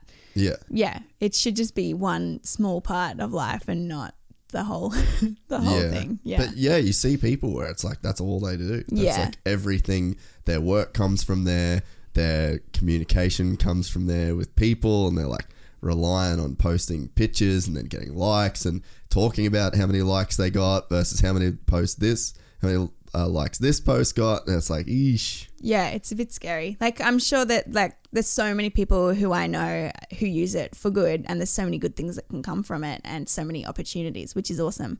But yeah, I think it's just remembering balance. Yeah. Real life and that. Yeah. Yeah. Not many people in that world I think care to find the balance. I don't know. I know this is what people often say to me, and I, I know so many, like most of my friends that I've met through social media, and most of my like best friends now are on social media, and they're all just such legends. I don't know. I feel like maybe there's a part of social media that I don't yeah. really the dark part. know, yeah, the, know about. Yeah. I don't know. Because to me, it's been a great experience, and Yeah. everyone I've met through it has been epic. So, Yeah, I've definitely, I've, I've definitely had like um, nothing but positive experiences through that, and and even like I don't find myself like, oh, I wish I had their life, like that kind of, you know, Yeah, you, you hear just- that kind of stuff yeah. sometimes, but definitely like I know a lot of people where it's like, damn, you guys got you got some work to do, Yeah. when it comes to that kind yeah. of stuff. I think when social media first kind of came out and it first got really big, people would see someone's life and think, oh, they've got it all. It's all perfect. Yeah. But I think now, well, from what I've noticed anyway, people start to real talk more and you realize Yeah. that, you know, there's a whole life behind certain photos and no one's life is perfect. And Well, I think one of the one of the posts that really like it was like shocking, but in a good way, was when you posted the photo where you'd like wet your pants or Ah, at classic. like lunch Yeah. or something like that. Yeah. and it's like that to me was that's like ballsy for one because see, I didn't really think anything of it. It's just, yeah, but I mean, that, but I, I guess that's why you do have a healthy relationship of it because you're not actively thinking about that kind of stuff. But it's like so many people are just posting like the highlight reel, and Yeah. then here you are posting like, just me uh, in my pee pants. yeah. But I'm I'm Yeah. sure that's like a heavy thing for you to deal with and to put that out to that many people and Yeah. you know, Well, show like- them the realities Yeah. of like what you deal with. Well, I guess that's part of the reason I do it because I never really get any negative comments as a lot of people do on social media. So I'm really lucky in that sense. But one thing that people do say, which is probably as negative as it gets, is people just think that I'm like faking my injury for a story mm. or that, you know, I'm totally fine now. So I can't. You know, I can't keep talking about my injury because I've completely recovered. And people kind of think that it's not an ongoing thing, which is fine that people think that if they don't know anything about spinal cord injuries. Yeah. But I think that's part of the reason I talk about it because there's so many parts to a spinal cord injury that you that you can't see. And I know from experience talking to other people in wheelchairs and stuff that something they're all very well not everyone, but most people are really embarrassed and ashamed to admit is all the bladder and bowel stuff that goes on. And I don't know why, I just don't care. Like I don't Yeah. know why I don't feel embarrassment. I'm just lucky. I don't know why I don't. But so that's why I kind of wanted to talk about it more. Um, so hopefully less people can feel embarrassed by it. I don't know if Yeah. that makes sense. Yeah. Yeah, no, it, it does because it's like it's people can feel like they should hide from something. Yeah. If it's the norm Yeah. to hide from And it. But then like- if you're putting it out there as like, no, you don't have to hide from this. Yeah. Yeah. And it's real. Well, for me, it's something that happens literally every single day. So I imagine it's the same for a lot of other people. But if you're not hearing about it or no one's like talking about it, it's it's like, oh, I better not tell anyone about that. And even it doesn't have to be on social media, obviously, like I did, but people I've found don't even tell people close to them that they um, are incontinent, that they pee themselves. And I can't even imagine hiding that from people close to you because, well, for me, as I said, it's every single day. Like if I was putting in so much effort to hide it from people Oh, and getting ashamed to be around people, it would be so exhausting. Yeah. So, you know, I'm not trying to say that everyone needs to put on social media, but I would love for people to be able to feel more open with their friends and family so they don't need to feel embarrassed in their everyday life. Did you get that response from people, like other people that had similar issues to where Yeah. they were like, fuck, maybe I can like talk about it? Yeah, someone said to me that they told their, this really shocked me, their husband of 10 years or something, they finally told them that they're incontinent. And I was like, how have you hid this for 10 years from your husband? That would take so, much energy. Yeah, and so I just imagine the relief that they feel after that, after being able to be open about something like that. And another girl said to me in person, actually, I met this girl, and she said to me that she was deaf or part deaf in one ear or something, actually in both ears. But one, she could wear a hearing aid, and then she could hear a little bit, but she was always too embarrassed to wear her hearing aid, so Really? she so she didn't. So she went around just bit deaf. And then she told me that after I shared about using catheters and all that, that she felt more comfortable to wear her hearing aid. So now she can hear. And I was like, whoa, like it just astounds me the things that people get embarrassed about that you really don't need to. like Yeah. medical stuff, it's not, you know, anyone's fault, the medical things you need to deal with. So why should we need to be embarrassed by certain things? Mm. Yeah. So when she told me that, I was like, okay, wow. Well, if that post helped her with that, I should definitely talk about this more. Yeah. Yeah. Yeah, it was that was one where it's like it, it really became real to like you could see your intentions for the way that you post and the things that you say. It's like there wasn't anything contrived or like it's not didn't seem like oh this chick's doing this for attention or That's what people said to me. I'm like, look, if I wanted attention, I think there's better things to get attention for than peeing your pants. Like, Yeah. What a thing to be known for. But to, to me, it seemed like that was, yeah, I- that almost gave me like the opposite. Yeah. It's like, well, this is super real. Like you wouldn't, you wouldn't post this if you were doing it for any other reason Yeah. than just like, this is what it is. Yeah, it's just sharing the truth because I talk about all the other aspects, I guess, and that that is something that I don't. I think I forget that um, people on social media don't know that aspect of my life as well because in my life it's so real and happening like so currently. I mean, so frequently throughout the mm. day. So my friends and everyone know fully about it, but on social media, if I don't talk about it, no one would know about Yeah, it. yeah, But I can forget because it's such a prominent part of my life. So then when I shared that, I, yeah, I didn't even, I just assumed that everyone would already know that that's kind of something that I was dealing with. But Yeah. yeah, people didn't, obviously, because I didn't talk about it. Yeah, so it was kind of cool to be able to inform people of something they didn't know. Yeah. Yeah.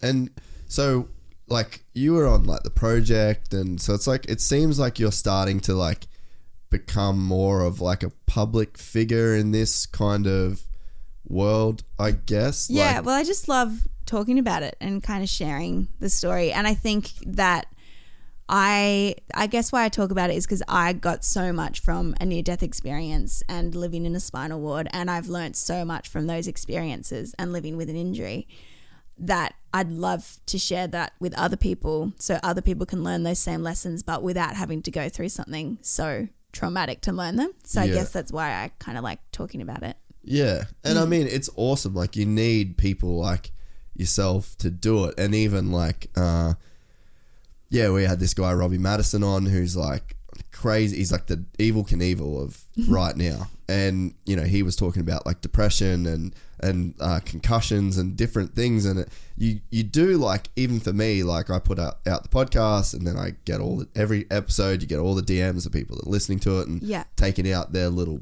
bits out of it, Yeah.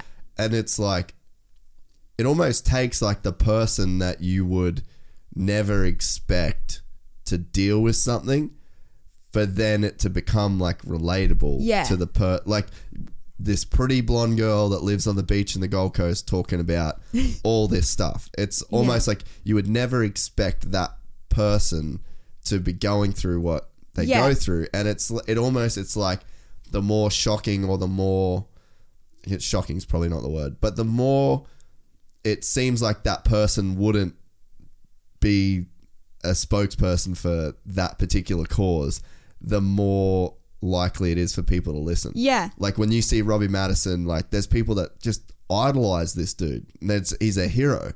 And then you hear him talk about depression. And like I got messages from people saying like, oh, I've told my family that I've had depression my whole life Wow.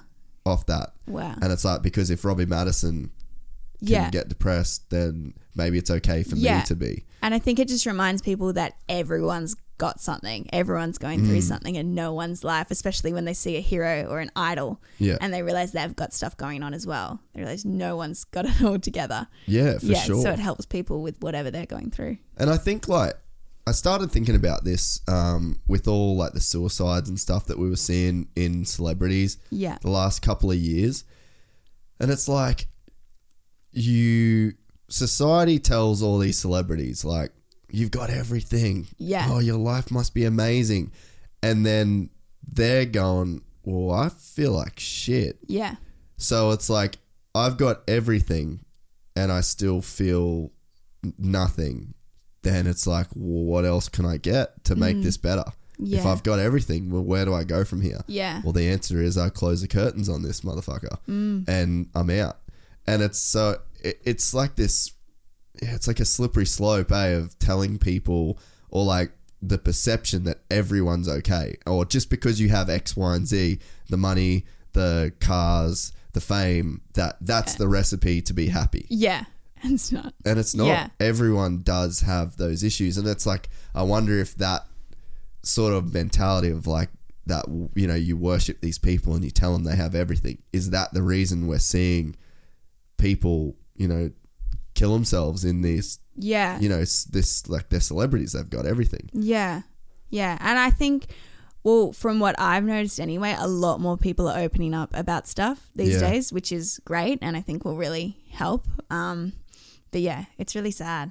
Yeah, and it, it does seem like there is more of a, like we're pulling away the filter yeah. in a way. Yeah. Everyone's kind of being more real. Because even like with Elle on Instagram, like she talks a lot about like anxiety and and a lot of that kind Yeah. of stuff. And it's like it, it really wasn't cool to talk about it. There was a stigma for a Yeah. long time.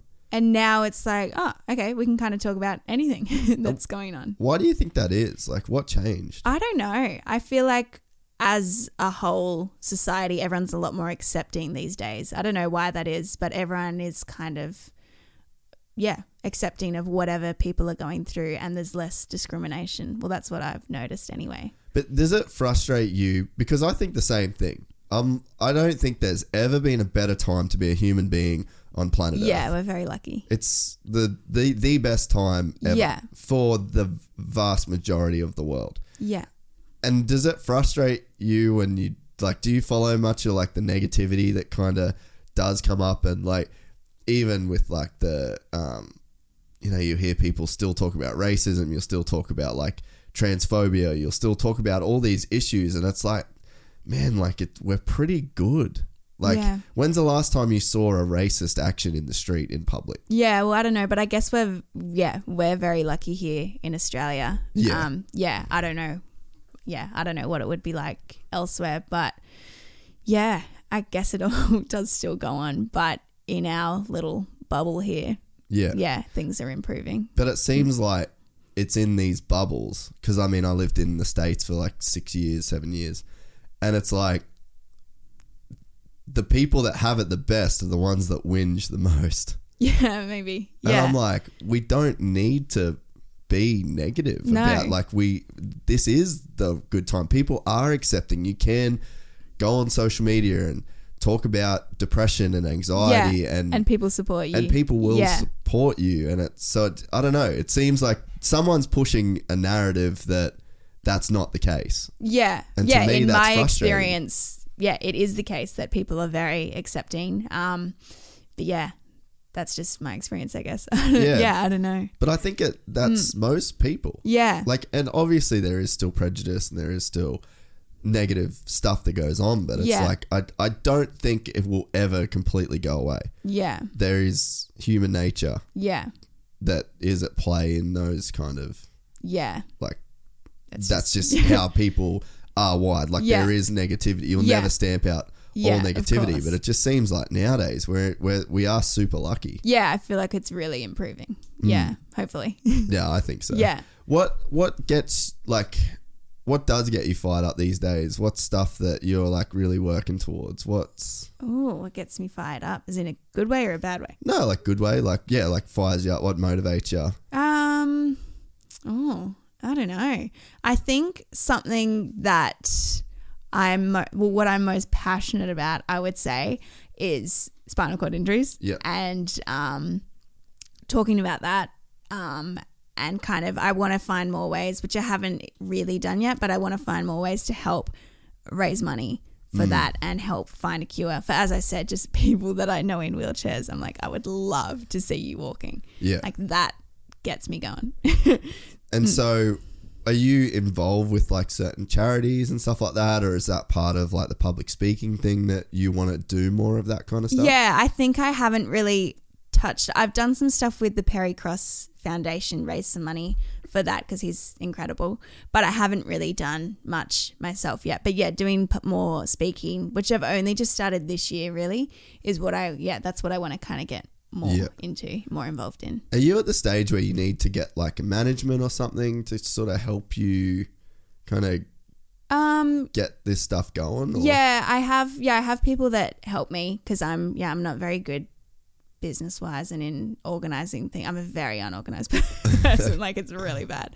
Um. So yeah, I have people who help me with that kind of stuff. But yeah, you gotta yeah it's like because it, is a process to like i mean you could sit here and be like all right i want to help do this but it's Yeah. like you've you've got to Yeah, start to kind yeah, of get the ball rolling exactly. And I don't always know. I always can see like the end goal, but I can't see how to get there. So you need people who help you with that. yeah Yeah. yeah i feel like yeah you're probably getting to the stage now where oh pardon me um you will need to get some people to kind of help you go Yeah. through it because at the end of the day like you were 20 when the injury happened and so much of your life has been consumed with like getting better Yeah. and then I guess through the social media stuff, you're like, oh, okay, I do have a voice, I do have a platform, Yeah. I do like, I guess people resonate with what you're saying, but it's Yeah. like you, it's not like you were this business person, No, that, like you all. had a background in, yeah, I don't know what I'm doing. And I still kind of feel like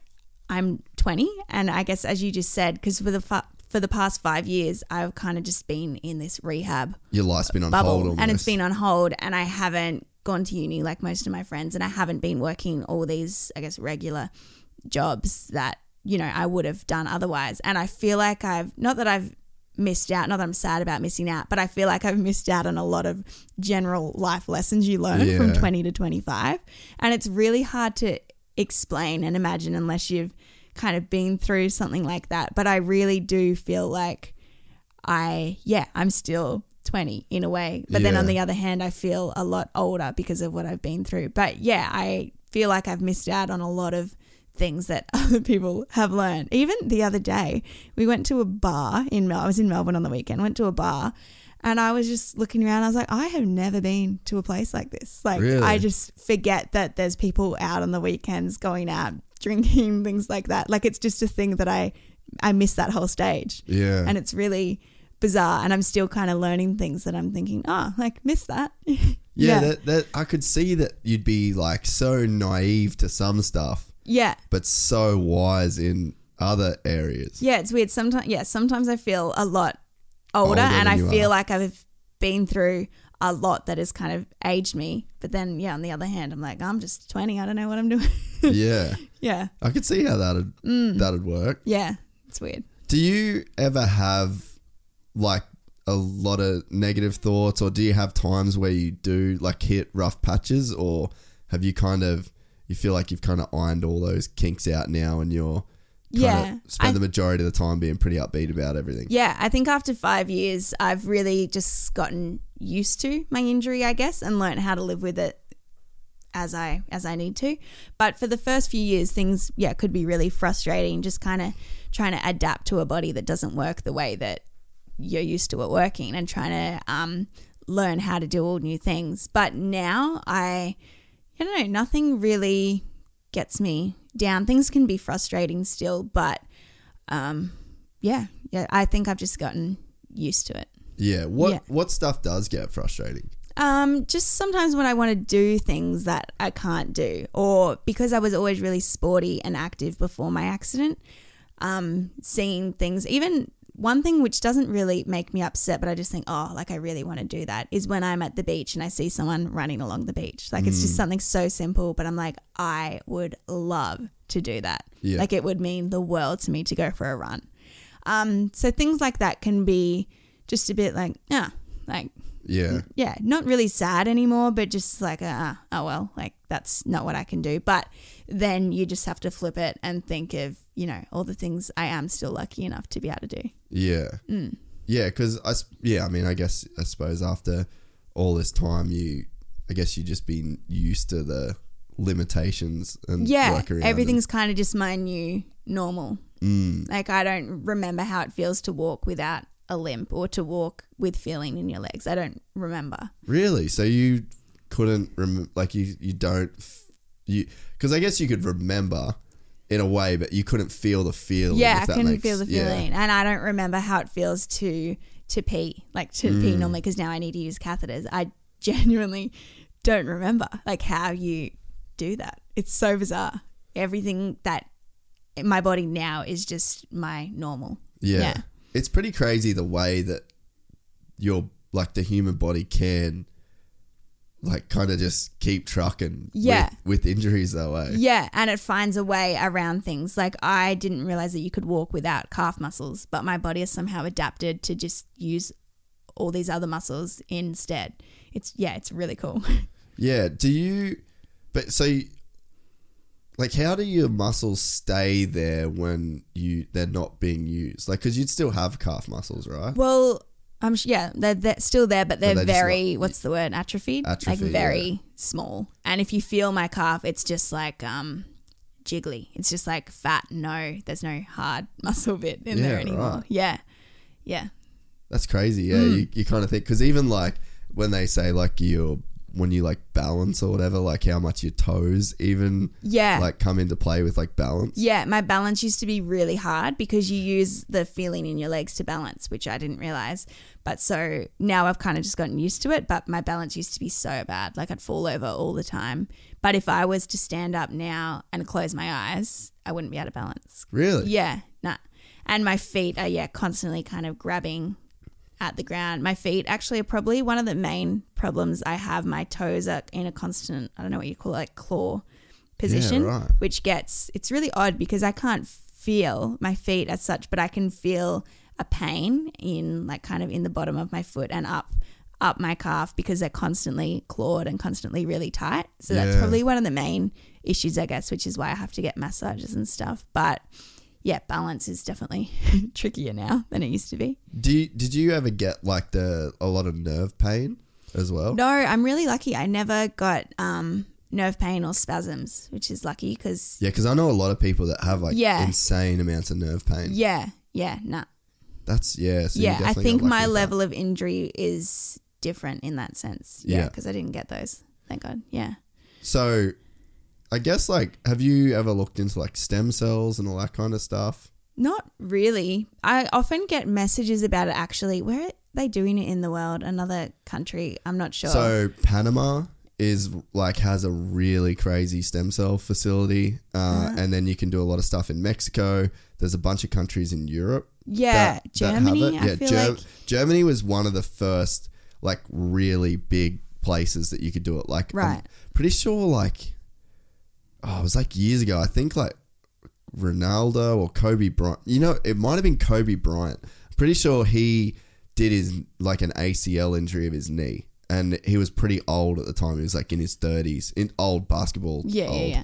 And uh, I'm pretty sure he got like an ACL replacement or like ACL surgery, and then he went to Germany and just got like pumped full of stem cells to Wow. help So heal it. healed. And that was like a long time ago. Yeah. So I'm pretty sure Germany was like one of the yeah, first ones. Yeah, I've heard that too. Yeah, because I get a lot of messages being like, "Come to Germany. We've got this treatment, this treatment," and I haven't really looked too much into it, and I'm sure I will one day. But I guess for the past five years, I kind of, in my mind, had the mentality of, um, I, I don't know. I was trying to focus on being happy, whether I got better or not. So, Yeah. because I never wanted to put the focus on getting physically better because if I did, I was scared that that would be all I would focus on, if that makes sense. Yeah. Because I know a lot of people, not a lot actually, but I remember when I was in the spinal unit, I met a guy and he said to me, um, Yeah, I won't be happy until I can walk. And this is back when I couldn't walk either. And I just remember thinking, like, I don't want to Wanna think be like that. Yeah. Because what if we can't walk again? Then does that mean we'll be unhappy for the rest of our life? So I never put focus on looking into other treatments and stuff because I, I don't know, I didn't want that to be my end goal, Mm. even though it would be incredible to be completely healed. And I think now that's something I could start looking more into, but that's why I didn't In the initially. past. Yeah. I don't know if that makes sense. No, that makes a lot of sense. Ah, that's I think that's a super balanced perspective to have because if I guess it's like that like you said like happiness being tied to a thing. Yeah. And if you don't have that thing then you don't have happiness. And Yeah. I think to put your own happiness first whether you were getting better or not, I think that's a super smart kind Yeah. of rational Yeah. way to do it. And it was always really important to me to think like that. Even as I was getting better, I was really grateful for it. But I was always really cautious to remind myself, like, even if I don't get completely better, I'm still going to be fine. Um, which I'm really glad that I had that way of thinking because even now I could, I guess, look at my bladder and bowel and the, the lack of feeling and think, oh, like I'm still not happy because I'm not better. Yeah. Yeah. And especially if you never get that stuff back. Yeah. Then it'd just be, I feel like you'd live your life in waiting, I mm. guess, waiting. Did you do you ever or did you ever feel guilty that you did get Yeah. better? All the time, still. You still have that? Yeah. When I was in the spinal ward, I was in the physio section and there were probably six other patients doing physio at the same time. And because we'd all been in there for months together, we were all kind of at the same stage of not really being able to move much at all. And they were still laying there doing those same exercises. But while I got up and could walk, and I like obviously was so happy, but at the same time, I just hated it. Like I didn't understand why I got so lucky and they didn't. It just didn't feel fair. Like Yeah. people always say to me, "Do you ever think why me? Like why me? Did I have a skydiving accident?" And I'm like, "No, I think why me? Did I get better?" And I think that's part of the reason why I feel obliged to share so much of my story and talk about it because I'm so lucky. Like I'm so so so lucky and not many people get what I've got and I don't know why I got it, but I feel like there's some kind of reason for it and maybe it's to share what everything I've learned. I don't know. Yeah, because like the the whole um survivor's guilt is a super real thing. Uh, even when when you see like a lot of veterans when they come back from wars and things like that, it's not the traumatic shit that they went through that really messes them up. It's the fact that they lived and their friends died, Yeah. and they get that guilt that a lot of people can't seem to shake. Yeah. Yeah, it's it's so hard to explain because you're so grateful but you just want it for everyone. And you're like why why did I get given all this? And I think that's part of the reason why I try to be so active and go for walks all the time and do things that I couldn't do in a wheelchair. I kind of feel like I'm doing it for the other people who haven't got better. Like I you know, if I have the opportunity to go for a walk, I'm going to take it. Um, and just really make the most of the legs that I have and try, yeah. Because I yeah, it really gets me sometimes. Yeah. Yeah. Yeah, I could see that being a thing that you'd almost be like self conscious about. Yeah, and sometimes I stop myself saying a lot online, or I don't think I should say something because I think, like when I'm talking about my injury, because I think, you know, how, like, I don't know what it's like to live my life in a wheelchair. Who am I to talk about that when there's people that are dealing with this every single day? And I have friends, um, Beck always tells me who worked in Making Strides, and um, I have another friend Sam who's in a wheelchair, and he always tells me like, "No, Emma, you do understand. You have every right to talk about your injury, and you can relate." But I kind of, um, yeah, feel like I'm not. I don't know, like I not qualified. yeah, not qualified to talk about it or to, um, you know, complain about what I've been through because people have got it way worse. Yeah, but I think that it sort of comes back to what I was saying before, though, is like you see this gorgeous girl that is blonde, lives on the beach, and you know has these bikini photos, and it, it almost like that's not what you think when you think spinal cord injury. Yeah. So it's like an attention grabber. It it does pull people in. Like uh, as bad as it is to say, it's like it's easy to see a person in the wheelchair and be like blasé about it in, Yeah. in a way like it's not shocking to people like we've Yeah. seen we've seen it you obviously feel bad but it's like people just can move on Yeah. It doesn't it's not like a attention grabber but i think someone in your position to then when you look back and you see the whole story it, it is like a it's shocking that you went through what you did and then here you are on the other side of it Yeah. so it's like i feel like it's that you know, you kind of would you could feel guilty for that, but then it's almost like, well, you grab people's attention. You turn heads with your story because it's not typical, it's not normal, it's not what people think, and it almost does make you stop and pay attention because yeah, we're we're used to seeing people in wheelchairs. Yeah, and I guess people can relate the situation to themselves where, when they see me walking because Yeah. you know they can relate that to themselves and when they see I was just, you know, an average 20-year-old girl traveling the world who got injured, most people have done that same thing. So they can um yeah, relate the story to their lives, I guess. More. Mm. Yeah. Because yeah, it is hard to put yourself in the shoes of a person that is in a wheelchair when you've never been Yeah. in that position before. Yeah. Yeah. Definitely. Yeah, te- heavy to heavy to think about that Mm. Yeah. that kind of stuff. But yeah, I, I definitely that guilt of getting better. Like I could Yeah. I could see you wanting to just be in a wheelchair to not Yeah, I I feel like I owe the world something for getting better. Like Mm. I feel like I need to just live a really great life to say thanks. you know what I mean? But that's a balanced way to look at it as well, though. Mm. You know, like, yeah, I feel like it's it's definitely crazy for you to be as young as you were when it happened, and then to think, especially like what you said about, um, where what were you saying? Where you oh you wanted to be happy whether or not you got better or not. Yeah. Like that, that's a really wise Ah, way to. I think I, I didn't think of that. You know, like and even with the the friends that I've kind of um, know with with injuries, and it's like it's definitely feel like to have that attitude at the very start as a twenty year old chick's like a pretty. It's a pretty wise thing to to kind of look at it. Mm. Wise way to look at it. Yeah. Oh, thanks. Did you did you do like a lot of reading or anything like that to kind of like cultivate those type of um, No. ideas, or that just came to you? Yeah, no, I've never really been a reader. I think when I was laying on the ground, and I talk about this a lot, when I was laying on the ground, paralyzed, thinking, you know, I wish I just died, I remember really, really clearly thinking, um, my biggest fear wasn't that I'd never walk again. It was that I'd never feel happiness again. Yeah. Because I just couldn't imagine living the rest of your life and never feeling happiness again. And that was from the very moment I landed my biggest fear. So for me, I've always since then put happiness really high on my list of things that I want to be.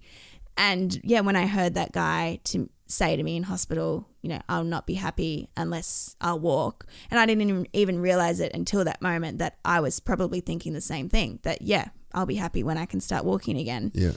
And but when hearing him say it like that, I was like, oh, Sounded like morbid. that's yeah. I was like, that's not a really like that's not a reliable way to think because you know we might never walk again. And back then Yeah. it was looking like I wouldn't, and I was like, okay, well, if walking isn't the answer to happiness, what is? I have to find something else. Hmm. Mm. Did you feel like bad for the what you put your family through as well?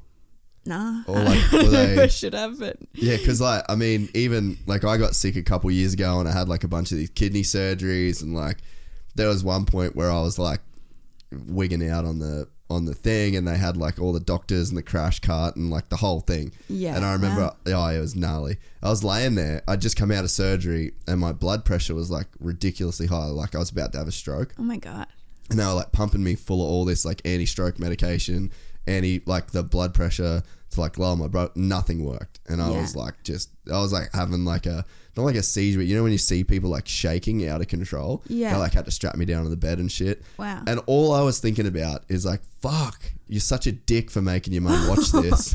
so like I just because my mum was like just there looking, Yeah. and just like she was just freaking out yeah, and I was, I, and I wasn't even. I remember not thinking about me and thinking about my mum, being like, "Oh, I'm so sorry. I feel like such a dick right now," because like I was putting yeah, them putting through, them that. through that, and it'd be so hard to watch. Yeah, your, Your son, child, yeah. go through something like that. Did you think that with your mum, or Um, I remember thinking when I was falling, I remember thinking like, "Oh my god, Gemma, my best friend is going to find me dead on the ground." Like, Yeah. that sucks. So I That'd remember, you up. yeah, I was like, "Sorry about that," um, and I remember thinking about that. Um, but in hospital, no, well, everyone was just really good to me and really there for me. And I guess at the time, I didn't realize how much it would have affected everyone else. Yeah. Um, and at the time, I guess I was just thinking like, oh my god, this this is so hard for me. Like I can't believe I'm going through this. But now I can see how it would have affected everyone. But at the time, I was just like, poor me. yeah, that's that's. I guess that's being twenty though. Yeah, yeah, yeah. But yeah, it would have been so hard to, you know, my mum and sister flew over. And I remember they said they expected to get there and see me, you know, all bruised and broken and crying in bed. And then when they got there, I was just like, hey, What's happening? how's it going? And they're like, oh my God. Just typical you. yeah. I'm like, sorry. Yeah, I've like because racing motocross, we um we used to get hurt all the time. Yeah. and I remember I broke my ankle, and uh, I was like sixteen. I just got like my learners or something, and me and my my mate we like took his dad's car without it without our proper licenses, and we went riding in this cane paddock. I smashed my ankle. Then I call. I was like had to drive to the hospital like holding my foot because it was like completely broken. And I'm like holding it out the window, and I'm just thinking the whole time, I was just like, "Fuck, mum's gonna be so pissed off." and uh, we got to the hospital, and they're like, "Do you want to call your mum?" And I don't even think I had a mobile phone at this time. And I was like, "Oh, nah, Nah, nah, don't worry about it." and uh, so then I'm I'm laying in hospital, and they're like, "Okay, so your leg is for sure broken. Do you want to call your mum?" And I'm like, "Nah, nah, don't worry about it." They're like, "Well." you might have to have surgery. We need you to call your mum. And I was just like, fuck, just fully avoiding it so hard. But I just remember I actually called her and I was like, all right, mum, so I'm in hospital. It's not broken, but I've hurt my leg. And she's like, is well, is it broken or is it not broken? And I was like, I don't think it's broken. I think it's fine. I was like, I think it'll be all right. And she's like, Well, why are you calling me if it's not broken? I'm like, Oh, oh, well, the hospital they just said. And she's like, Well, I met your sisters at Stedford. I'll come when it's done. So like, she just rocked up like hours later. She was so pissed. But every time I got hurt, I used to just think, like, I just get guilty for like people having to like yeah. bring me food and shit yeah, like that. I, I, fucking can I can that. see that now. But yeah, at the time I was the opposite. I called my mum from the ground while I was laying there, Really? fully paralyzed, no shit. and I was like, "Help!" you called your mum from the ground. yeah, because Gemma ran. I think there must have been some like a random person walking past, so she ran up to them, grabbed their mobile, just like took it off them, called the ambulance or whoever. I don't know how she knew to call them. Her instructor must have told her the number or something. And then she called my mum. And she said to my mum on the phone, she's like, Emma's been in a skydiving accident. And my mum was just like, no, she hasn't. Like, it just, it doesn't seem real. And because me and Gemma had been best friends since we were like four, we'd all, we'd grown up together, and Mum knew her just as well, and we'd always do pranks and stuff like that. So Mum thought like this is a shit prank, like Yeah, this that's, sucks. yeah, You that's heavy. But she didn't believe her, and then so she put me on the phone, and she would have just been able to tell from my voice that yeah, it was real, and I was, because I was just so. What'd you say to her? I don't remember. See, this is the point in time where it's kind of my memory's a bit hazy. Um, I think I was just saying like I can't move my legs, and everyone kept telling me um, back then, even the ambulance, I think, was saying like your body's just in shock. It'll all come back. Like in a few hours, you'll be fine. Yeah. And so that's what my mum was saying too. And I was like, I don't know, like This feels pretty bad. like I can't wriggle my toes. Hey, yeah. So in the beginning, people didn't realize it was as bad as I was until I went and got the scans done and had the surgery, and that's Mm. when they saw like, no, your spinal cord's like pretty messed up. so did they have to put like plates and rods in your spine and like yeah, I've vertebrae got and stuff? yeah, I've got I think three of them are joined with rods. I don't really know what's in there, and then I also broke my pelvis, so I've got a big. Oh, Screw in there. When you look at the X-ray, it's literally just like this big screw. It looks like they got from Bunnings and just like chucked it in there. have you ever watched like hospital vid- like surgery videos? No, but once I had to get a surgery on, I don't know, I think it was my bladder or something, and I YouTubed it before, and I was like, I'm never doing this again. Man, was, have you like you need to you need to YouTube a uh, someone like break like a femur surgery, like you know the femur, the top bone. Yeah. I'm almost tempted to YouTube one right oh, now. It's yeah. Watching surgeries, nah. they like straight up. So like they'll put this big rod. The the femur is the biggest bone in your body. Mm. Yeah. They like cut it in half. And then we're just like it's just a fucking Makita saw, like it's just a power And tool. they just- and then they get a rod, and then they just go dos, dos, dos with a hammer. Like like it's not a bone, like it's just no, they're just A bit of brick. They're just handyman. Yeah. like they just go in. It's crazy, crazy. Yeah, Oh, yeah. I would hate to know what they did to my spine. Like clearly it helped, but I would just hate to see it. yeah, it's full on. A like, Mm. and even uh, so, I got a friend of mine. He broke his femur twice. Jeez. Same Oh, The track, same one. same track, same corner, same everything. Yeah. So one year he's there at the race. He's one of the best riders in, in well at the time he's one of the best riders in the world. Goes over the handlebars, breaks his femur, lays on the ground, foot's backwards, the whole thing, like like legs completely backwards. Yeah. Goes to the hospital, put in the put in the rod, starts his recovery. A year later, his first race back is at that same track. Oh. Same turn, same everything, same bone, snaps it. but this time, like when you break a bone when there's a rod in there, the rod can bend and then they can't pull it out Oh my god. because it's bent. so what'd they do? They have to chop your bone up into like a bunch of pieces and pull it out piece by piece. it's no joke. Oh, did he ever go to that track again? I don't know. I can't I feel like he has. I feel like he shouldn't. Yeah, no. he he's actually uh he's like a crazy stuntman now. So he did like did you see Mad Max with the you No. didn't see the new Mad Max? I don't watch Tom any Hardy. movies. It's pretty good. but anyway, he did all the stunts in that. He did the stunts in like the new Triple X. What's the he did Pirates of the Caribbean. Like he's Oh, a cool. crazy, crazy Yeah. good stuntman. But yeah, so he quit motocross and went into stunts after Wow. that. Oh, that's crazy. Yeah, surgeries are Yeah. heavy. Yeah, they're heavy. Even when I got my kidney operated on, they did like because I've only got one kidney, and then this kidney was jacked. So they normally they do the procedure like keyhole, Yeah. but they're like we don't want to have any room for Oh, variables so here. you got a big scar. so they did like the big cut, oh wow. and like man, when I woke up, like I've been through some shit with injuries and Yeah. stuff. That was just something else. Yeah. Like the pain. It felt like every time I moved, all of my insides were just about to explode. Like, felt like everything that was inside was going to go outside oh. if I moved too far. Oh. what a feeling. oh, it was terrible. Oh. But yeah, it's just like they cut through all the muscles. They cut through Mm. Yeah. everything. Like it's no joke. Yeah. How's your scar now? I really like scars. Oh, really? Yeah, it's a I people always say to me like, "Oh, do you want to do something about your scars?" I'm like, "Nah, I love them." yeah, I got a couple because I had a I got one down there as well from a motorbike crash. I like perforated my bowel, so I had to get like four or five inches of my bowel removed. Oh wow. I was only six too. Oh my gosh. Yeah, it was not a good deal. Crazy. Mum was pretty. So that's why I'm self conscious about Yeah. my injuries with my mum because she's just been so through frequent. so much. Oh, Sorry, mum. yeah, well, like my brother broke when I broke my leg. My brother broke his leg. so Same we- time. Yeah, but he had like six operations on his. He had like a staph infection. Like it oh, was. Oh wow. Oh, it was terrible. Yeah, that's hard. I broke my arm at the same time my sister broke her leg on the same day. How did you not break your arm, Skydive? Like when I don't you know. crashed? Like, yeah, I don't know how I didn't else, break eh? more. I broke my back, my pelvis, my what's this Sternum? sternum. That's I've done that. That sucks. Well, I didn't even know I broke it until probably like two years ago. I was reading my medical reports and said broken sternum, and I was like, just literally no one told me. What the hell? I guess because when you have a spinal cord injury, like Yeah, that's, yeah, the that's focus. the focus. Like I always forget that I broke my pelvis because it just didn't matter in the scheme of things. Um, and I shattered my teeth. Oh. Um, but yeah, that was it. I didn't. I had maybe like one little scratch on my face, but I looked fine. And yeah, I don't know how I didn't like pull my arms out when I was going to land and snap them, or you know, was bleeding everywhere.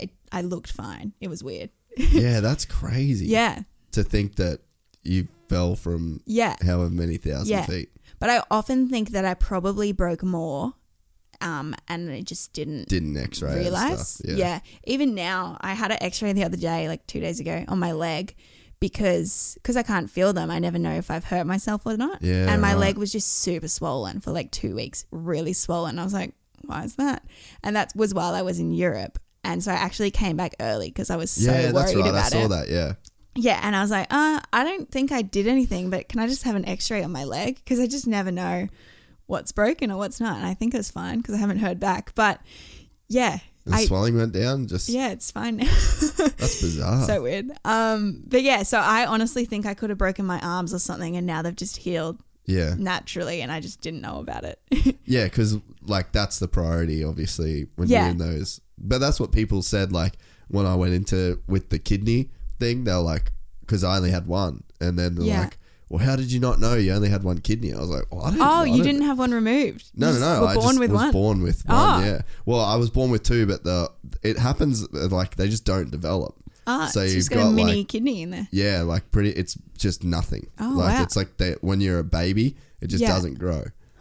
So, but yeah, and they're like, "How'd you not know that?" And I was like, "Well, Why when would would, I? I? have, Yeah. When would I have gone? Who to checks s- how many kidneys they have? Yeah, yeah. But apparently, it's like one in three hundred people only have one kidney. ah, well, there you go. More common than you think.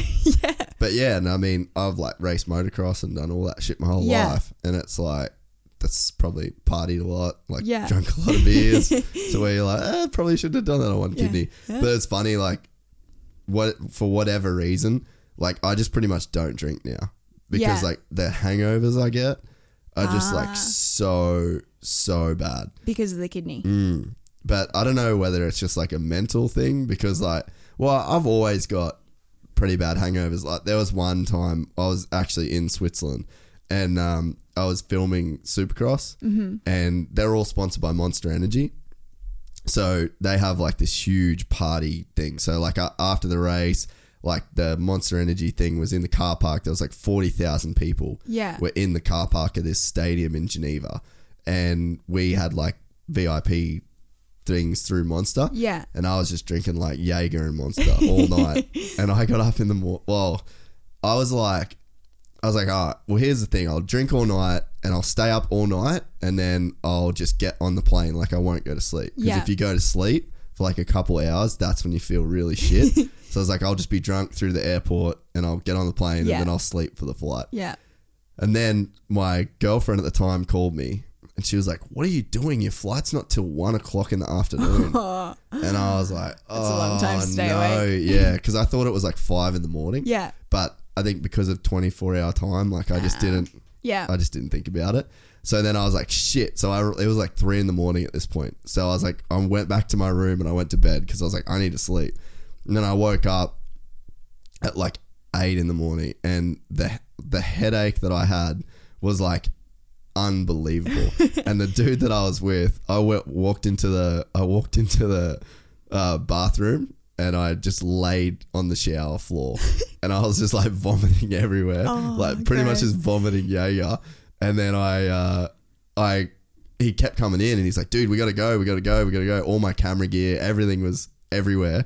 I was like, hey man, I'm not going anywhere. You didn't get your flight. No, I did, but I made him pack all my bags. Pack my stuff. I made him get my clothes out of my bag. I made him dress me like this. He was like wiping me down. Like I oh was, Oh my I was that hungover. Like we we walked through. Did you go to the airport in Geneva? No, I didn't go to this Geneva. time? Nah. Oh, okay. Zurich. Oh, okay, Zurich. Yeah. So in then the airport, there was like dudes with like machine guns and shit, like security. That would have got you. And I was like, I almost want to steal something just so I can get shot because then I'll get morphine. Like that's how that's how bad my hangover Oh Wow, was. I don't think I've ever had a hangover because it, yeah. You just don't drink like that much, eh? Won't- just never. You never drink at all. not really. Maybe I have a Corona every once and again, but not really. I feel like you need to experience a legit hangover. Yeah, well, see, this is another thing because I was 20 and before my accident, I was working at a nightclub. So I was never going out because I was working there. And it was mm. really fun, but I just didn't really go out. And then for the past five years, I haven't either. And I'm like, I feel like I missed that whole Drinking stage. thing, Like, yeah. I don't know what a hangover feels like, but it doesn't sound great. Nah, that's shit. But I feel like it's something you should I'm experience. sure once in my life I will. Oh yeah, but I, I ended up I ended up throwing up at the airport a bunch, and then I got l- super lucky. Well, so I had to fly from Geneva to Zurich, Mm-hmm. and then there was actually like a New Zealand couple on the flight, like on the plane next to me, Yeah. and then uh, they're like, "Hey, how are you?" And I had like a beanie on. I look like death, and like, cause you know when you've been vomiting and your eyes are Yeah. all bloodshot, like I look like shit. And then the the chick was like, "Are you okay?" And I was like, "Yeah, I'm fine." And then she's like, "Oh, you're Australian," and I was like. I just wanted to be like, shut the fuck Don't talk up, to like me. please shut up. But then I was like, I was like, yeah, yeah, yeah, and I was like, look, I'm sorry, I'm like really hungover. so then I pulled my beanie over my face and I just put my head on the chair in front of me, and then yeah, I was like, it's because it's a pretty short flight, and they were like, like, are you sure you're okay? And I was like, just Stop. Yeah. and then so we got to Zurich Airport, threw up again. And then the guy, like the writer that I was there to film, was like a Mm. famous motocross dude. And he was, he's a big dude. And he was in between uh, two people on like the aisle sort of side of the Yeah. plane. And I had four seats to myself Oh, on the middle. So then he, he gets up to me and he's like, hey, Jace, Jace, let me, I would have said me. no. I just pretended to be asleep, and it was before we'd even taken off. And he's like, he just blew up in the middle of the plane, and then the the flight attendant. It's like Malcolm Stewart. The dude's like a famous motocross guy, and uh, he's like, "Fuck you, man! I know you're not asleep." And I just played dead. Like, Nice. yeah, I was like, you see, ever seen like when dogs like get ducks and the ducks pretend to play dead, and then as soon as the dog lets them go, they run they off. run off. But you that's got to pretty- though. When you get your own row on an aeroplane, that's gold. Yeah, Like, I you don't want to give that up. But yeah, so then I slept the entire and the dude like he straight up stopped being my friend. like he just never he just never spoke. He never got over it because like he actually texted me while he was sitting down and he was like. Hey man, I really need to sit next to you. These dudes next to me are massive, and their their uh, breath smells like dragon shit. And I bad. just and I just like I just ignored it. And then he's like, "Hey man, I saw you read your phone.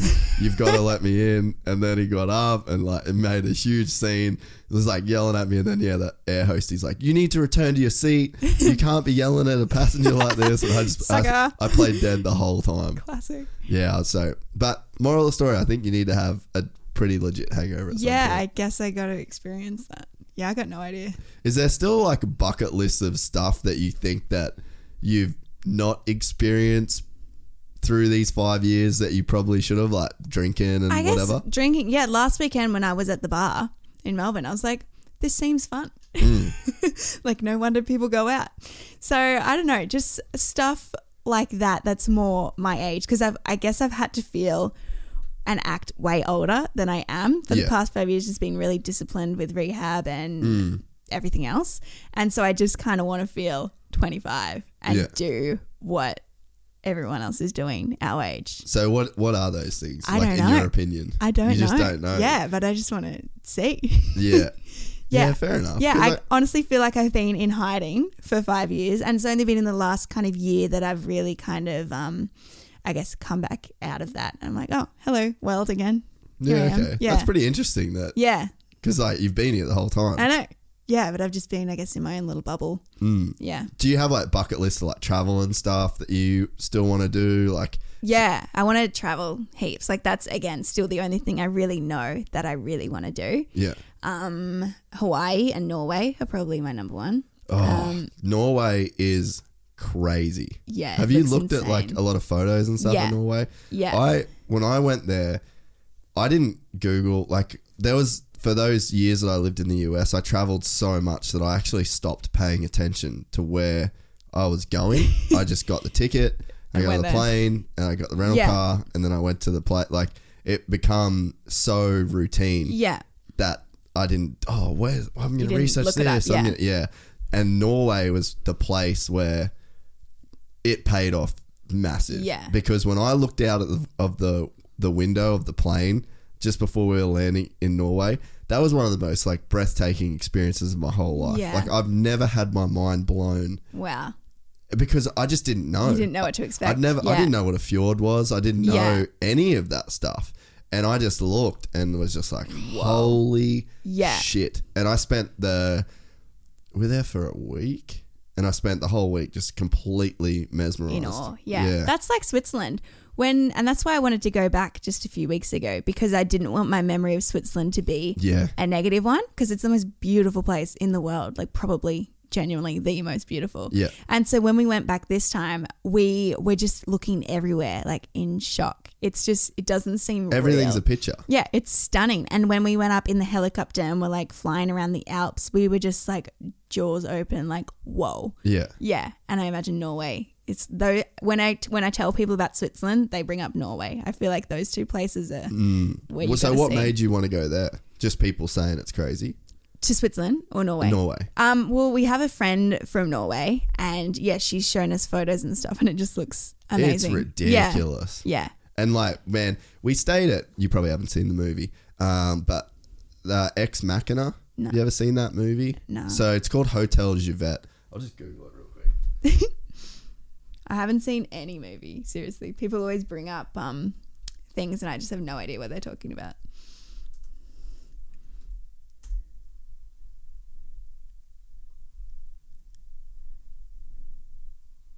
Look at that.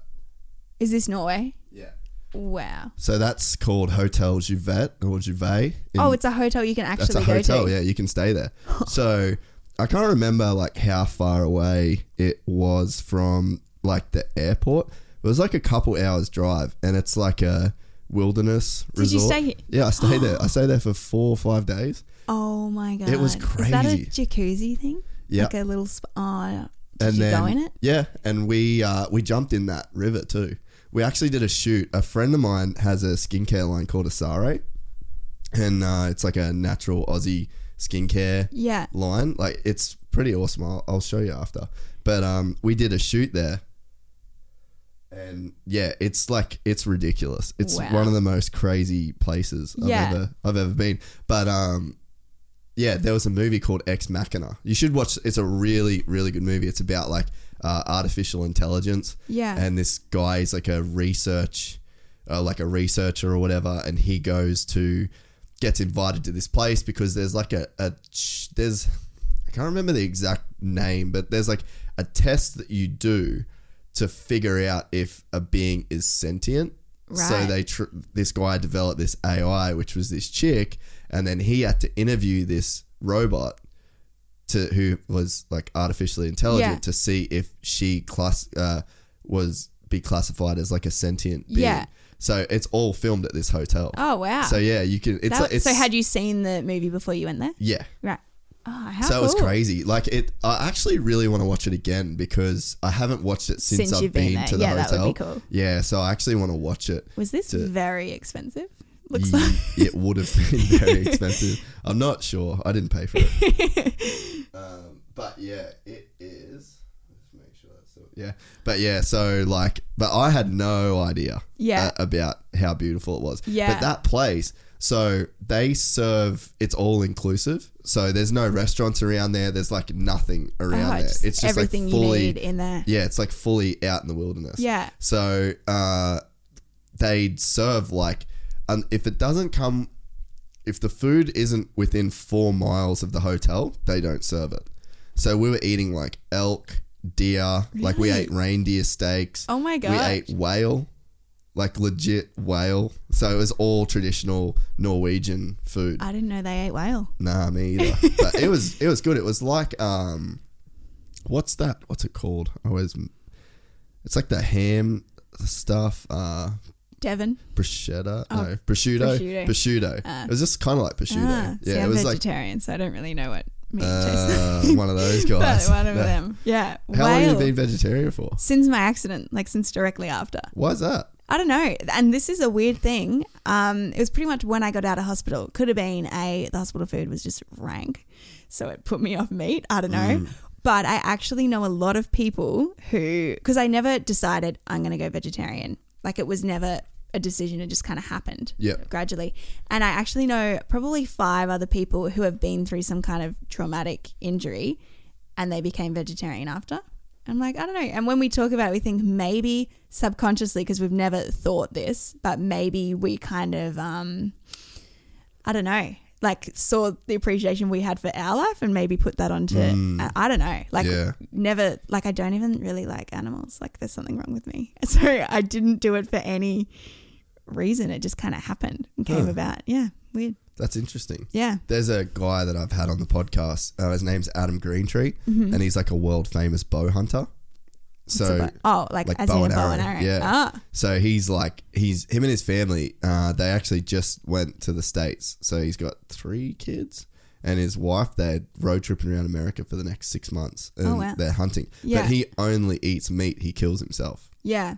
Yeah, I can see that. Yeah, it's so it's like yeah, it's crazy because he's the same, whereas he like has such a respect for animals Yeah. and life that in his mind, and it's I guess it's like general consensus that um, the most humane way to harvest meat is through like a bow and arrow because Yeah. when you kill when you hit an animal in the side in the right spot it goes through both lungs and the heart and the animal's dead in like Straight four away. seconds Yeah. without any pain Yeah. and like so yeah that's like so i guess there's like one extreme of people like oh, i don't, don't want to eat meat or anything like Yeah. that and then you get his extreme which seems like it's be worse like because he's actually the one doing the Yeah. killing But he's But- still morally doing it. yeah it's like morally yeah. it's like the set, the Yeah. right kind of reasons Yeah, makes sense. that's interesting that right after the accident you Yeah. just kind Yeah. of went don't know, it just happened. Yeah. Yeah.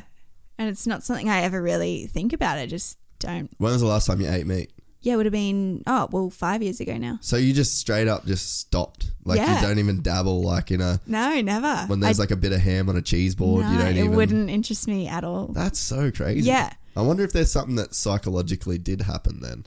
Yeah, I don't know. Did you eat a lot of meat before? Yeah, like every meal, like three times a day. No shit. Yeah, loved it. And I've never missed it since then. Like, I've never thought, oh, I'm craving a steak. Like, Oh, you hit your head then. Huh? Yeah. when you, yeah. When you fell, I just your head. don't know. Something changed. Because you know you hear of like people that have like brain injuries and then they can speak French. Yeah, yeah, yeah. They just wake up different. Maybe you happened. just wake I- up veggie. Yeah, maybe. But I definitely did hit my head because my memory is so bad now. Really? Like, you could ask me what I did yesterday, and I'd be like, I don't really know. no Like, shit. yeah. And so when I talk about um, my life before the accident, I always say, like, I don't really remember. And I think it's because it seems like a lifetime ago, but also, like, I genuinely don't remember so much that has happened. It's weird. So, yeah, I think a lot of things would have gone on in my brain when I hit my head. Yeah. And Vejo was one of them. That's crazy. Mm. So where else is on your like travel bucket list? Um, I don't really know. Mainly just like uh, naturey places, I guess. I really want to do Everest. I'm planning to do that in April Ooh. next year, base camp. But I don't know. I think you can get to base camp pretty easy. Yeah. Not easy, but But that's safe. That's what get to. that's what in my mind I'm like, sure. Yeah. Everyone does that. Well, a lot of people do that. But then someone told me it's three weeks or something of hiking like 20 kilometers a day. I don't know if I made up made that up, but it sounds pretty hectic. Yeah. So I'll have to train very Yeah. hard for that. Um, but yeah, I want to do um, yeah, just heaps of hikes and just see.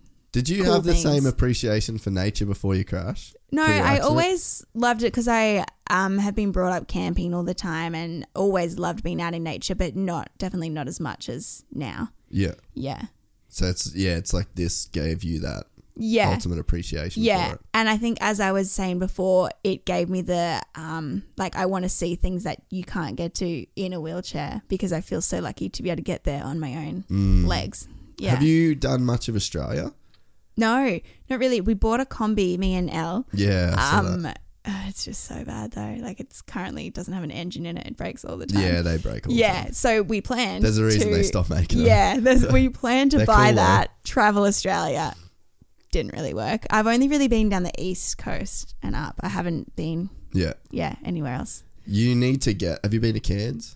Yes. Okay, cool. Yeah. Yeah, I was gonna say you need to kind of get up there and around that whole area. Yeah, as I well. haven't really seen much of it, but Elle's from Cairns. I think we're Yeah. going back there soon, actually. But yeah, it looks beautiful. Yeah. Yeah. Yeah, so that's where we all grew. Yeah, we all grew up. up Oh, there, because so. they went to school together. That's yeah, right. Yeah, yeah. Gotcha. So, but like, man, Northern Territory, Kakadu, Alice Springs, Yeah. like, there's so many amazing places in Australia Yeah. that I just don't think people. I don't think even people in Australia realize how much. yeah, people always we have. travel elsewhere before. Yeah, they'll go to like Bali a bunch of times. yeah, and yeah, stuff yeah. like that. Yeah, but yeah, I'd love to do more of Australia. I'd love to get a reliable van and kind of do that. The whole van life thing's massive Oh, these days. Love it. How Love good is it. it though, Yeah, eh? it's the best. Yeah, I'm into it. Um, the states is crazy as well for like scenery. Mm. Like it, it's such a crazy place because it's one country, but it doesn't feel like one country. Like, it's all really different. oh the- man, like yeah. from Southern California to like Utah, it's like an eight-hour drive. Oh, Utah is where I want to go. Oh, yeah. it's so ridiculous. Yeah. Like it's just incredible. And but it's just the way that the landscape changes. So like a couple Christmases ago, I drove from LA to uh, Colorado Yeah. and it's just like holy shit like the amount of stuff that you see and the way the landscape could change Yeah. in like 14 hours i think that Wow. drive is yeah it's incredible That's cool. Mm. Although that'd be like Australia if you, yeah, the landscape up at Cairns and then down Great Ocean Road, like Yeah. totally different. That Yeah. whole drive. Yeah. yeah it just seems like Mm. yeah the us is just it's so well i mean it's i guess similar size to australia but just the yeah the different landscapes that it Yeah. has that's like a van life dream Yeah. is- Oh, I'll through- add that to my list. Yeah. Yeah. Yeah. I've never thought about van lifing over there, but mm. Mm. yeah and stuff's so cheap over there like you could buy a van pretty cheap over there and actually like do it yeah. There's a documentary on Netflix. It's like not the w- best like made documentary, but it was cool that a couple from Chile or oh, where were they from actually? No, they must have they were from Europe, but they bought a van in like New York. Yeah. And then they went up through like Canada and then they went from Canada to Alaska and then they went back from Alaska all the way down the west coast to California like down through to California. Yeah. Then they went through Mexico and they were basically trying to go from Alaska to Argentina. But I think they brought their dog with them and their dog got sick or something. So they had to like cut it short. Oh. But it was like a, it's like Yeah. a crazy doc on Netflix, but it's all like full van life. They yeah. bought an old bus. Oh, that would be cool. yeah. A bus. Yeah, that's Yeah. the dream. Yeah. Mm. We uh I was gonna buy an old school bus in the US and like do the podcast out of it. Yeah. Oh, that's a great idea. But that was the trip that I got sent back. Oh, So went to jail. that, that didn't happen. So we're gonna put brain check on that one. It's a good idea that you could even do that around Australia. Yeah, I'd still I'd say I will. And like the whole gypsy theme, like Yeah, the, the gypsy works. wagon, yeah. Yeah. Because ah, like it's great not idea. that much space, like if you look at the table, you know. yeah, you don't need much. But I think that that's definitely on the on the bucket list. so. Yeah, good one. Well, it's been uh how long's it been? Two and a half hours. Wow. Goes pretty quick, eh? Yeah, we can talk. Mm, yeah. Love a chat. Yeah, hate a yarn. No. Well, yeah, thanks heaps for coming on. I'm glad we made it happen. I'm, I'm glad it happened after Europe as well. Yeah. feel like Yeah, good it's- timing. Yeah, it's cool to hear about your experience over there and going back to the Yeah. place where it all kind of Yeah. started for you, really. Yeah, full circle. Yeah. Mm. So I hope you enjoyed it. And uh, yeah, have you on again at some point if you bloody got more stuff to talk about. Thank you so much. yeah, no dramas. Thanks. This episode is brought to you in part by Purina. Purina is dedicated to creating richer lives for pets and the people who love them.